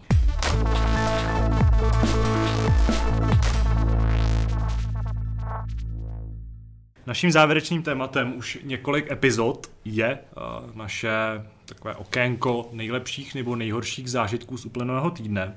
Já tentokrát uh, začnu, bych byl příkladem, protože mám takový jako zvláštní zážitek, spojený s okolností taky s hudbou a s filmem. Uh, dostal jsem totiž doporučení na film, který jsem ani ještě neviděl a už jsem z něj úplně jako unešený. Uh, je to Eurovision Song Contest Story of Fire, tuším, že se jmenuje, nebo něco, ně, něco o Fire. A opravdu, ten film jsem ještě neviděl, ale vlastně jsem v autě, mi byla puštěna hudba, nebo soundtrack z něj.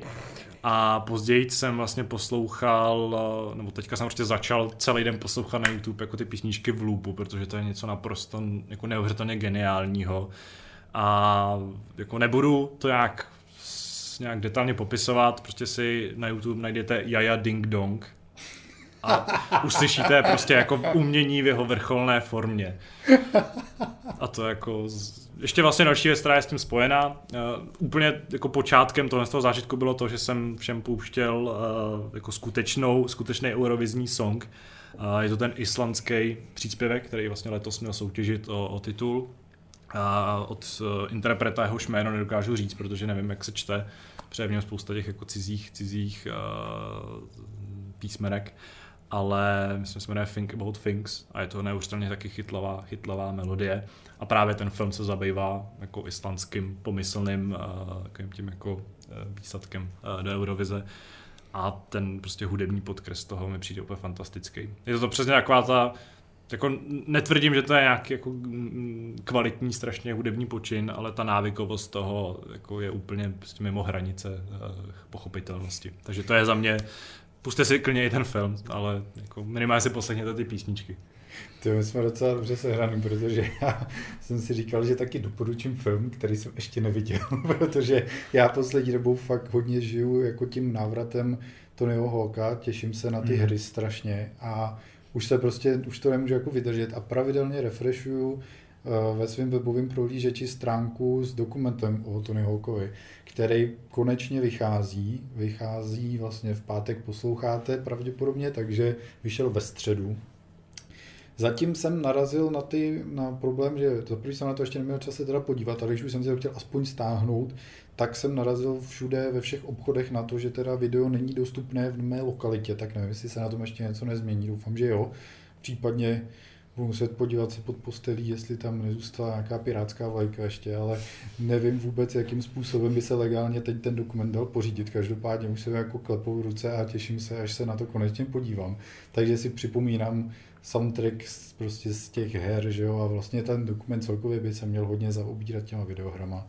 Takže se na to tak jako hrozně těším a vlastně je to teda takový moje doporučení pro vás, pokud jste schopný se k tomu ve chvíli, kdy posloucháte už nějakým způsobem k tomu dokumentu dostat, tak eh, se na něj určitě podívejte z těch ohlasů, které byly z různých festivalů a nějakých jakoby, jsou nějaké recenze venku, myslím si, že snad i od nějakých větších herních webů zahraničních, který se k tomu dostali, tak jsou jako velice pozitivní. Myslím si, že to určitě bude stát za to. No tak eh, můj zážitek eh, nejhorší asi tady toho týdne byl jako u zubaře, protože jako prostě nemůžu říct, že, by, že bych úplně jako dbal na zubní hygienu tak, jak by se správně mělo, to znamená jako nitky a tohle do toho já upřímně jako nedělám. A když si, jako, když si čistím zuby, tak to jako tak prošmrdlám. A, no, samozřejmě mě tohle jako dohnalo, začal mě bolet zub, takže jsem šel včera vlastně k zubaři. Zde jsem se dozvěděl, že, že mám kas, z čeho jsem jako úplně jako chytil panickou hruzu, protože úplně nenávidím jako zubaře, nenávidím eh, zvuk těch vrtaček a prostě celkově to prostředí jako nenávidím ze srdce už od dětství. Takže e, mi vlastně bylo až líto té zubařky, když mi řekla, že mám kasa, že to bude potřeba jako vyvrtat, tak jsem jako tam jenom, prostě vás mě to nebolí, já vám zaplatím úplně všechno. Říkám, samozřejmě v pořádku, já zaplatím úplně všechno, fakt. jako byl jsem fakt hysterka. Takže mi dokonce dala jako rovnou tři injekce, prostě, aby jako si byla jistá, že jako neucítím vůbec nic. A jako to samotný vrtání už bylo jako v pohodě, ale prostě jako to, co předtím se zažíval, to bylo strašné, takže to byl můj zážitek a samozřejmě jako doporučuji, dbejte na své zuby. No. Ty jsi byl takový to dítě, který vždycky, když se na základní, škole, na základní škole vždycky chodilo k zubaři, jak vždycky tam byl někdo v té partě, přišel, kde jako utíkala ta sestřička, vždycky naháněla do té ordinace zpátky, chytila ho za flígra a posadila ho na to křeslo. No, tak já jsem naředil. No. E, když teda mluvil Zdeněk o tom dokumentu, tak e, ve středu měl pre- premiéru na Netflixu dokument High Score, mm. který teda jsme ještě nemohli vidět, ale, ale určitě stojí za shlédnutí, tak to bych chtěl navázat jako takovou věc. A jinak asi budu mít věci, které jsou trošku mimo váš... Nevím, no, tak to nebudu zase vlastně tak hodnotit, to, to bylo trošku předsudek. Ale viděl jsem Havla, minulý týden, byl jsem na Havlovi v kině, zase jsem teda konečně po té po té pauze zaskočil do kina a byl jsem takový rozpačitý. No. Četl jsem kolem toho spoustu pozitivních recenzí, pár i negativních. Eh, hodně se mluvilo o, o roli, hlavní roli vlastně hmm. představitele Havla, který je mu strašně podobný. Nevím, jestli jste to někdo zaznamenal. Je mu strašně podobný, ale bohužel to asi není tak dobrý herec, protože eh, to prostě nezvládl Myslím, že i to ráčkování bylo takový trošku nepatřičný, ale nechci tady chodit do detailu. Ten film byl takovým jako souborem um, sketchů. Myslím si, že film o, o Václavu Havlovi se měl vzniknout trošku jako ambiciozněji a, a možná třeba jako seriál bych to rád viděl, ale prostě jako film mě to jako nedostalo, i když myslím, že to nebylo ani velký zklamání. Tak to byla jedna věc a včera jsem dočetl uh, uh, takovou autobiografii, nebo možná memoáry Johna Le Carreho, jestli jste někdy slyšeli, spisovatel, vlastně, který začal kariéru někdy kolikátých, ježišmarja, v 60. léta, byl několik let agentem MI6, eh, potom napsal vlastně se svolením teda vždycky nějaký těch svých nadřízených napsal první špionážní román a záhy zjistil, že je jako lepší spisovatel než špion a začal psát jako výborný romány. Myslím si, že možná jste i některé jeho knížky e, zaznamenali, protože e, byly i často sfilmovaný. E, tady to musím najít přesně, abyste viděli, abych vám tady věnoval ty nejlepší. Krejčí s panami. Tyler of Panama, tam hrál Bruce uh, Pierce Brosnan.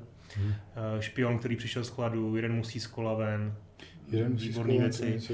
No, to bylo, není to, není to, je to pár let.